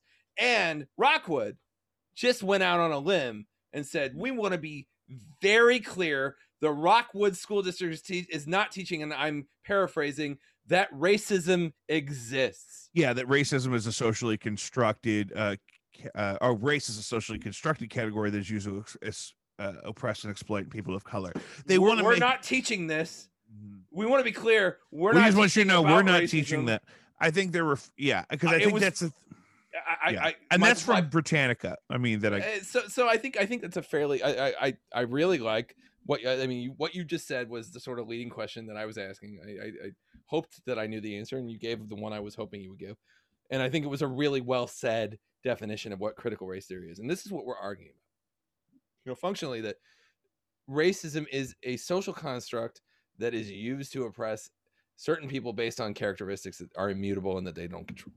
Right. I, in my world, this is a fundamentally and wholly uncontroversial concept that that well and mine too. people have used race as a way to exploit other people and Right. to oppress them. And the mere fact of that that might being be, you know you might teach my my precious little baby that that other people have used race as a way to exploit and oppress other people is a personal fucking attack on me. It is so pathetically be- beneath contempt. It's hard to articulate how little respect for the parents i have in in, in, in who who would go out on a limb and publicly take this position. Right. You know you are you are publicly you know shouting to the world that you are an unworthy participant in society in in in, in doing that. It is it is something so just basic in its concept that you you you you're just announcing how inadequate you are by by opposing it i get and, it and, and as a, as a white man a person of privilege it is deeply deeply offensive that anyone would take that position let alone this group of people these these geniuses out in rockwood it just sort of illustrate why the maxim that there's nothing good outside of 270 exists and for those of you that aren't uh, in St. Louis, we have this highway that conveniently encircles the civilized part of where we live, and then there's some weird shit on the outskirts, and then beyond it, it starts to really get crazy. We It's- that's where we He- here be cows. Yeah we get uh, we have a we have a a north uh, a west and a south that are all just fucking wild the farther out you get. And really i mean you don't have to get well north far. is the river and then it's illinois. It's like doesn't even count There's there stuff no, there's but there's like stuff you're north like the jersey air- county there's stuff like north of the airport though that's well like, i mean that's a whole different that's that's its own they have civilization up there i don't That's know own, it's its own thing. It's, it's i haven't been there since covid well, I mean, let's be honest about this. It is it is a part of town where uh, people of color reside, and it is you know traditionally, you know, re- regarded in many circles of white people as being place you don't travel.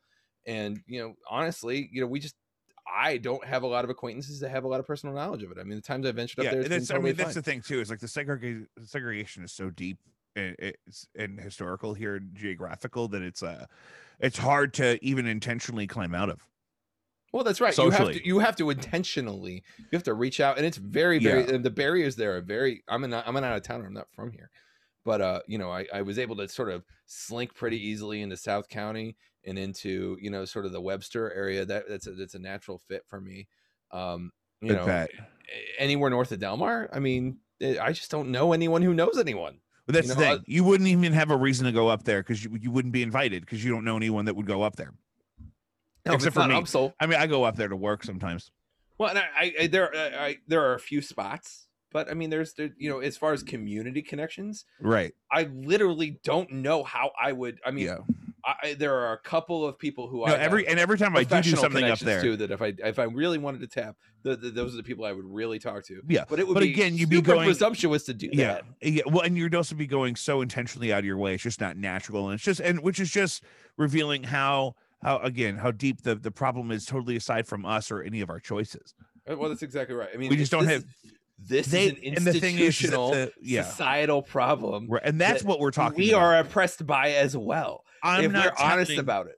like i'm not telling you as a mother that you're uh this is proverbial that you're uh, a bad person because your kids are white that's not what i'm saying what i'm saying is that we want your kids to be a part of uh, preventing any of those injustices from continuing and we just want to to set them up the for gap. success yeah So, so I mean, one of the things that struck me about the legislative le- legislature, which I read, I read the bill that was passed, and you know they targeted some specific organizations uh, for you know thou shalt not teach these in school, and one of them is We Stories, and I don't know if you're familiar with what We Stories is, but it's literally like this organization. It's a charitable organization. It's a 501c3.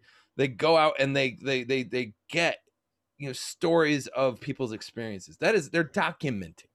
Their their their whole mo is to go out and and, and sort of you know document actual experiences in the community by people and to record and to communicate those things and i knew about it because at one point we sat down with the kids and we're like we're going to allocate x dollars and then again showing off my privilege here and i'm not trying to virtue signal uh, but it's true because we, we set aside x dollars we're going to give to organizations and we want you our kids to have a stake in finding what organizations we should donate to. So we want you to you know here's you know, let's let's go on the internet and look and find you know worthy causes that you've heard about through our parish or whatever you know and and give to some of them and one of the one of the 501c3s we donated to was we stories.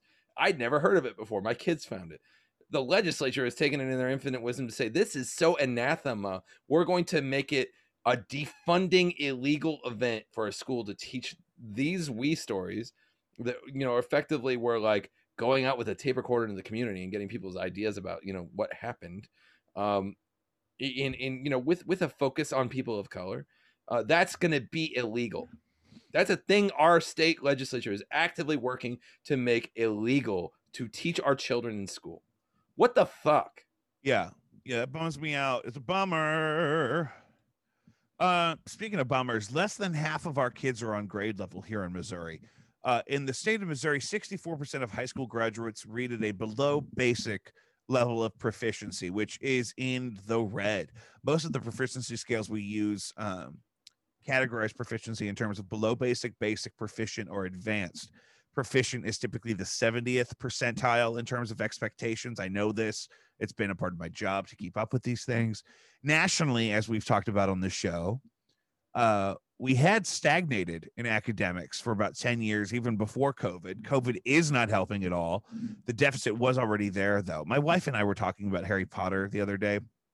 no, totally on topic Yeah, yeah, yeah. And how her and I um, learned to read with those books, and we got to grow up alongside those characters in real time. And it really fed our literacy because that, and That- now we're not, we're, we're not allowed to talk about harry potter because of jk rowling anymore right, and because she's a TERF, right um, you know, but people still It's- listen i'm, to deep, Michael I'm actually Jackson. deep deeply sad about that. It's a bummer. It's a bummer that i mean that you know that you can't just fucking create art that's beautiful and perfect and then just fucking Just shut drown. the fuck up. Just Yeah, just shut the fuck just up. Fucking just, just go off and, do your thing just don't billion talk to anybody. Just don't It's talk fine. to anybody. Don't Right, ruin like, it. what we who, don't need your opinion who about, asking about you? trans people. Like we don't Yeah, need it. Who was doesn't care. asking her? Nobody asked her. Does she even have children? I think a lot of people ask her a lot of things in fairness to her, uh, and and it's no way a defense of her opinions. Uh, but you know, I I think it would be actually hard to disappear off the face of the planet. And she does. and. I also get right? it because we've talked about this argument before that you know certain oppressed groups need to make sure that they are not upstaged by newer oppressed groups. I totally understand that feeling or that impulse. It's definitely just- an insecurity, right? Right, like it comes from like oh, we Yeah. got to defend our He's like, the lack hey, at the lack of being lady, but I have our turf. problems. yeah, that's the thing. So she's a problem, but I don't think a lot of kids younger than my wife and I or people around that age that had a similar relationship with a similar series of books had a lot of that because I'm not seeing it certainly any longer in I don't know schools at least that I have access to. A lot to. of kids read books anymore. That's what I'm It's- saying, it's- it's brother. a That's real struggle. exactly what I'm saying. I see it in my kids. I mean, it's like, but they've got we've got Audible. They listen to audiobooks. They're like, well, I'll just listen to it. Like, no, it's not the same. Like, you don't get the same imaginative experience. And I love audiobooks. I'm a I, preaching on them, but but you don't get the same. Just you're in your world of of that author when you listen to something as you do when you read it. yeah. so we've we've tried we try with our kids it's it's it's they've just they they had audiobooks before they could read it's, Right. it's a world i can't understand Yeah. Well, and there's so much of that in schools now that's just like okay, they just let so many kids just let the computer. hey at least you're getting the things to them. material right, Right. Well, that's the thing. It's like, but you, but even like the map test lets it read most of it to them. I'm like, wait a minute, what are you testing? I had Right. to read. I had to read all that shit when I was a kid. like here's a book figure it out like there was I it, it I, I i'm okay with the educational system being friendlier but at the same time i don't think we're doing ourselves our kids etc any favors in, in in sort of making it easier It- Yeah. not every kid this is where we come back to it like we now have this idea that every kid should be college educated. Every kid should get the same level. Not every kid is an aptitude for that we still need kids to be It's not. plumbers. It's not even what's best for every kid. Even that's we could- exactly my point even if we could get them through it, it's not even what's going to be. i think you can drag them through it but you still Yeah. need kids that are going to be fulfilled by being plumbers or running a jackhammer or, or digging holes or whatever and Yeah. you know i say that i've i've done all of those things and you know they were fun I hung drywall one summer. It was hell. It's part. It's a huge thing. Reason why I, If was I so could dig motivated holes- to continue school. nine months out of the year and make a good living doing it and i knew i would have that job for life i would never have gone to law school i loved Right. fucking working a shovel it was great You are There's such just a, not- not. You are such a fucking bumpkin. i mean i'm from platte county what do you want from me Oh, you're lucky you're not here right now because I would smack you right across your face. i'd give you a hug when you did it I'd lick you in your mouth. Um, I just uh, part of what I was thinking about about the Avengers earlier is, is and part of the conversation I was having with somebody uh, today about how we've just jumped the shark um, culturally in such a way that like we don't even have the pressure of the serious context of theater anymore. Like now, even the blockbusters are just streaming into your house, so they, I mean, the pressure is just off. We Is could it just though? eh, hold on. I'm going somewhere with this.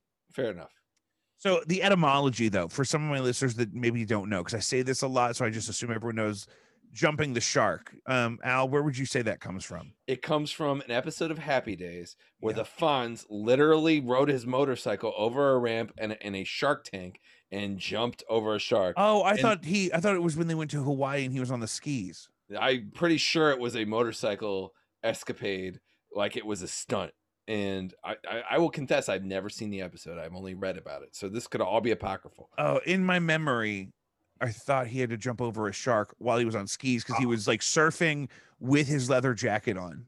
You, you, you, that, that may also have happened and we may both be right. But either way, the, the, the saying jumping the shark became sort of a metaphor for when a series went on too long. Because at that point, Happy Days needed to die a, a swift death and it continued die to go clean. for a long time. And everything after that point was redundant for any show that should have ever existed. Happy Days should have stopped being. So when when when a show or a thing jumps the shark, it's it's that's the point at which it really should have died a natural death. Now, I say this about culture a lot when things happen that are just so ridiculous, like when a reality TV star becomes president, or when I had my first deep fried Oreo. Um, it's just one of the things that like uh we've we've jumped the shark. Uh, it's not going to get better. Everything that was really perfect probably already happened somewhere up the up the way, and then the peak I mean, it's just going to be a doozy. Now, um, I also was reminded of this recently. New Sufjan Stevens record. Um, Speaking of jumping the shark, and uh, it's like all instrumental, drony, like orchestral. It's like a, it's like if if there were B sides to a Wes Anderson movie. It's I I listened to like thirty seconds of like four different tracks, and then I wrote down that um i couldn't listen any more of it. Uh society is similar. Um eventually the shark is going to start doing some of the jumping alfred. Eventually the world is going to dunk on us. It's going to be like that women's soccer game i think it was like a ceremonial match between the winner and the and the lowest ranked team and it was just a fucking massacre like it wasn't even fun to watch they were just it was like the english team or whoever won against like the team from thailand and and they just it seriously was like 11 to nothing and the girls from thailand didn't even really know what to do. It was just not good um and the English team was like, "Yeah!" every time they score. when you start making things like the quesalupa and just giving up on the environment and just okay, never, okay, no, stop right and just there. never paying anyone enough money to really have a decent life and having unrealistic expectations all the time the, The horse is gonna buck alfred the quesalupa restored my faith in the divine, the existence of the divine. but they were out of it last time i wanted it Well, I see, bet that, you i couldn't go get one after this that is devastating, and I'm with you. I understand how, why you feel the way you do about it. If you were denied a quesalupa experience when you maybe the quesalupa is an unfair example but do you remember the double wide chalupa I mean, all of the above. There's so many Taco Bell items that really, every time I think they can't give me something else that makes me excited, Mm-hmm. they come around and they do it, and I get excited again. Yeah. And it's it, it it is. There's so many times, I I can't overstate how much better, in my view, Taco Bell is than every other fast food restaurant. Yeah. there's so many things that is done right, and they take it away, and yet they and they do it again and, it, and every time I think it's like, okay, this is it. I can't, I can't live without this thing. They come back with something better. Or I caught I caught this Hundo. T-Tar uh, after having a double wide chalupa. I time. wondered how this was at all relevant. Yeah, because you know what? I had the double wide chalupa. I ate it with a fork. It was delicious. And did then you have uh, a sweet tea with it. it was um, July thirteenth, two thousand seventeen, because that's when I caught this Hundo T-Tar from a raid with my friend Carla. I'll tell you, Jake, I still miss the bacon cheeseburger burrito from 1998, and that's that's a thing that, that can like you probably don't even remember. You know, I I really love the enchilito. Well, the enchilito was also good. Do you remember the enchilito commercial? Yeah, And Enchilito. I like the box and the red sauce. It's the sauce that's in the bean burrito, which is part of why I get the bean burrito every time I go.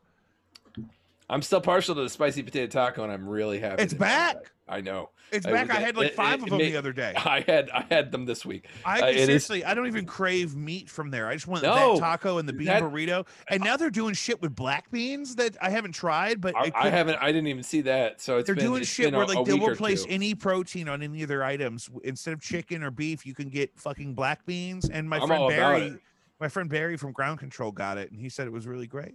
I mean, if, if first of all, black beans stand up on their own. You don't need meat. It, it's it's. I'm a carnivore. I will eat every meat. I love it. Yeah. Black beans, great. Like black Yeah, bean I burger, love one of my favorite things. Like I love a fucking burger or obviously a steak or some chicken or something, but also I'll eat a whole fucking thing of hummus. Yeah, or any kind of a black bean dip. I've made a black bean hummus before that was really good. Black black beans are my as far as like the first ingredient outside. we got to try that. We got to try the black bean thing. But I, yeah, the spicy potato soft taco is back. We probably Praise need to have like we need we need to we need to set a date. We need to devote like we need to have some menu items we need to try and we need to sit down and have a podcast episode 10 minutes. There's a nice little where you and I really give our ratings of the things. You there's a nice little shit. park behind the Taco Bell in Maplewood that um Could we film a segment? In could we do They have tables and it's fenced in. I could even bring my dogs. We should do that. I'll Could we Joe. could, yeah. could we film us and you you and then, then you post it and we talk about it? Yeah, you're the Uh, one but that's we- hard to get get with. I, I'll make time for Taco Bell. okay, you we'll do a Taco tell me Bell when- episode I'm tell me when it needs to working on- in a My, couple my weeks. COVID flexibility with the day, like I could do this during a work day if I had to. Like Yeah. it's it's I my I I am more flexible, even though like there are times like I can't do it that day. But there are other days like okay, it's 3 p.m. Let's go to Taco Bell. Like I will Yeah. totally do this. in a couple weeks we're doing a d&d segment um, where we're going to play a whole one-shot game of d&d for the show for twitch Can I do that? um, Can I can I play a character? i'll send you a i'll send you the deets Uh, but after that, we should do a live Taco Bell segment. I think I- that would be really fun. I, I want to do both of these things. I, I I don't mean to invite myself to your D and D session if you're. no, already got you- a I mean, I don't know how many people it is. I'm sure you're welcome. I'm I just I, saying. again, I, I, I don't, got I a long and it's gonna work storied with your life. history of of of. I played a D and D game last summer, buddy. I had Um, a, I had a running Sunday game during COVID. you are anytime I need to just I need to have you on like I need to figure out how often I need this much content because it's so easy to pass through the time with you, Joe. I got I got one more beer up here before I got to go to the basement for another one. So I mean, you got at least another twenty minutes out of me. Yeah, yeah, yeah, yeah, yeah. And and I think we're doing really good. I mean, you can always cut this down. This is a live. No one's watching us at this point, surely. no, Like, no, no. Oh my god. No, we have we have a couple people that have been here with us the whole time. We're doing really great. Let me get my last beer. You, Get your you- beer. Riff, riff on your D and D session. Pump your pump your shit. Like this yeah, is good. so I, just I to want to mention yeah, even if I'm not a part of it. I want to watch it. No, yeah. So that's going to be, I think we're doing that on the 16th. I don't want to hard commit anyone to a date. Uh, Patreon is launching this summer. Um, originally, I was thinking a little bit earlier, but definitely summer. Um, we're launching some exclusive, uh, there'll be audio content. There will be um, ride alongs with me and Joe in the car. There will be all kinds of things emerging on Patreon. But before then, um, yeah, the 16th, I think, we're doing a live d&d game for twitch down here and that's jacob vstl on twitch also um, that apex ban was obviously an air or temporary apex is back streaming girl wait, you got banned? nine like my pc account got banned for a minute but i think i think i won a match with a guy that was must have been hacking because I, I i was streaming and i even You're sent like you like you were in a pair with a guy that was. I i got paired with a rando who yeah. I rezzed and then we won and he was just really tubing him with his with this fucking mastiff bro and I think it was he may have had a little aimbot situation. Now I wanted to wrap up with a couple things. I always throw these things in here because I think they're helpful and it is a part of the mission of the show. Um, something I learned in in therapy this week is a, a something called a problematic thinking error.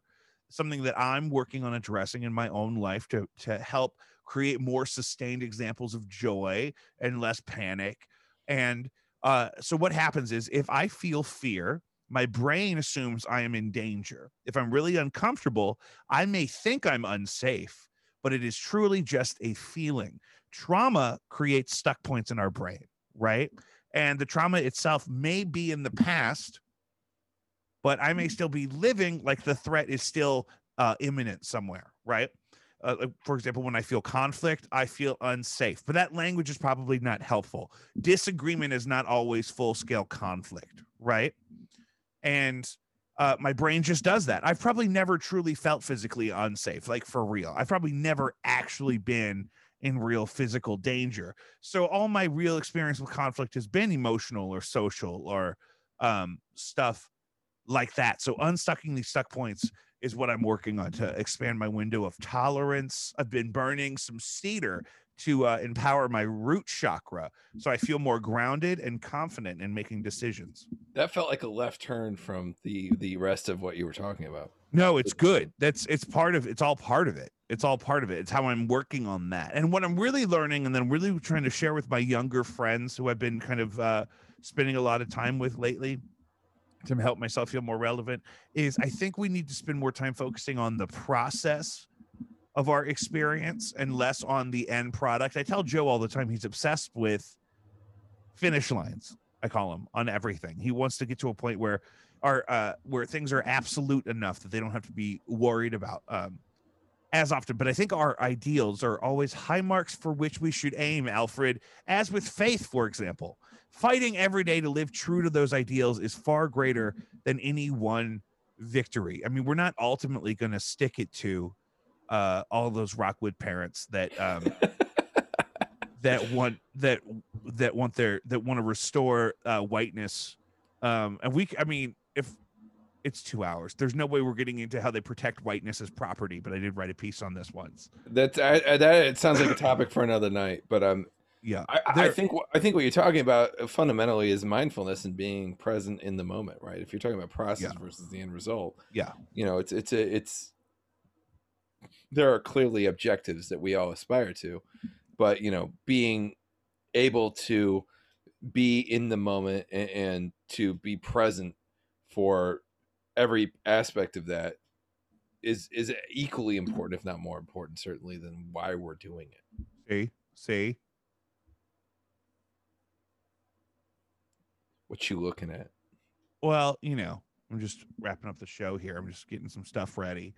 Um, and I think it's important to I don't because here's the thing is I like to start the show with some lighter stuff. We get deep into the weeds with the thick shit like we've been doing here for the past 90 minutes. I want to leave people with a little bit of hope. I want them to know that they're going to be okay. And that if they're trying to be okay often, then they're more likely to get closer to being okay than if they just fucking snort heroin and eat Cheetos.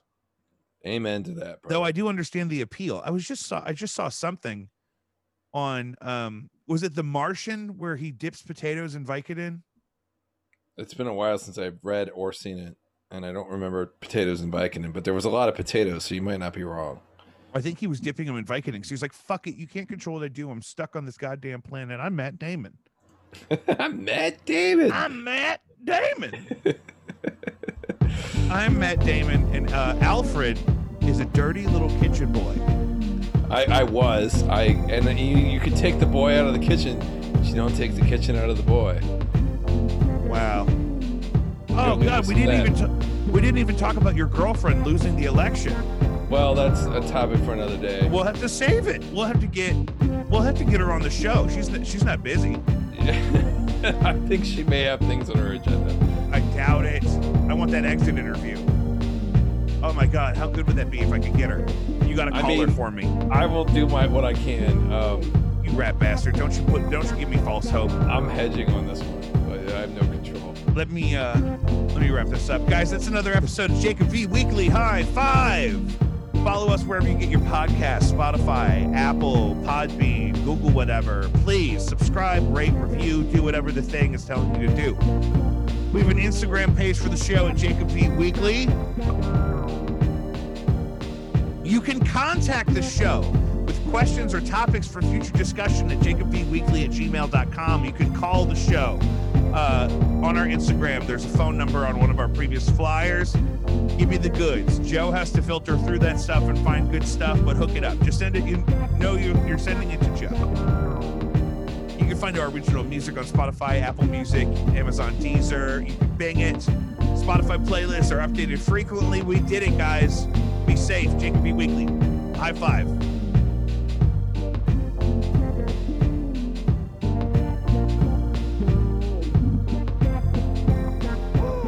Are we off air?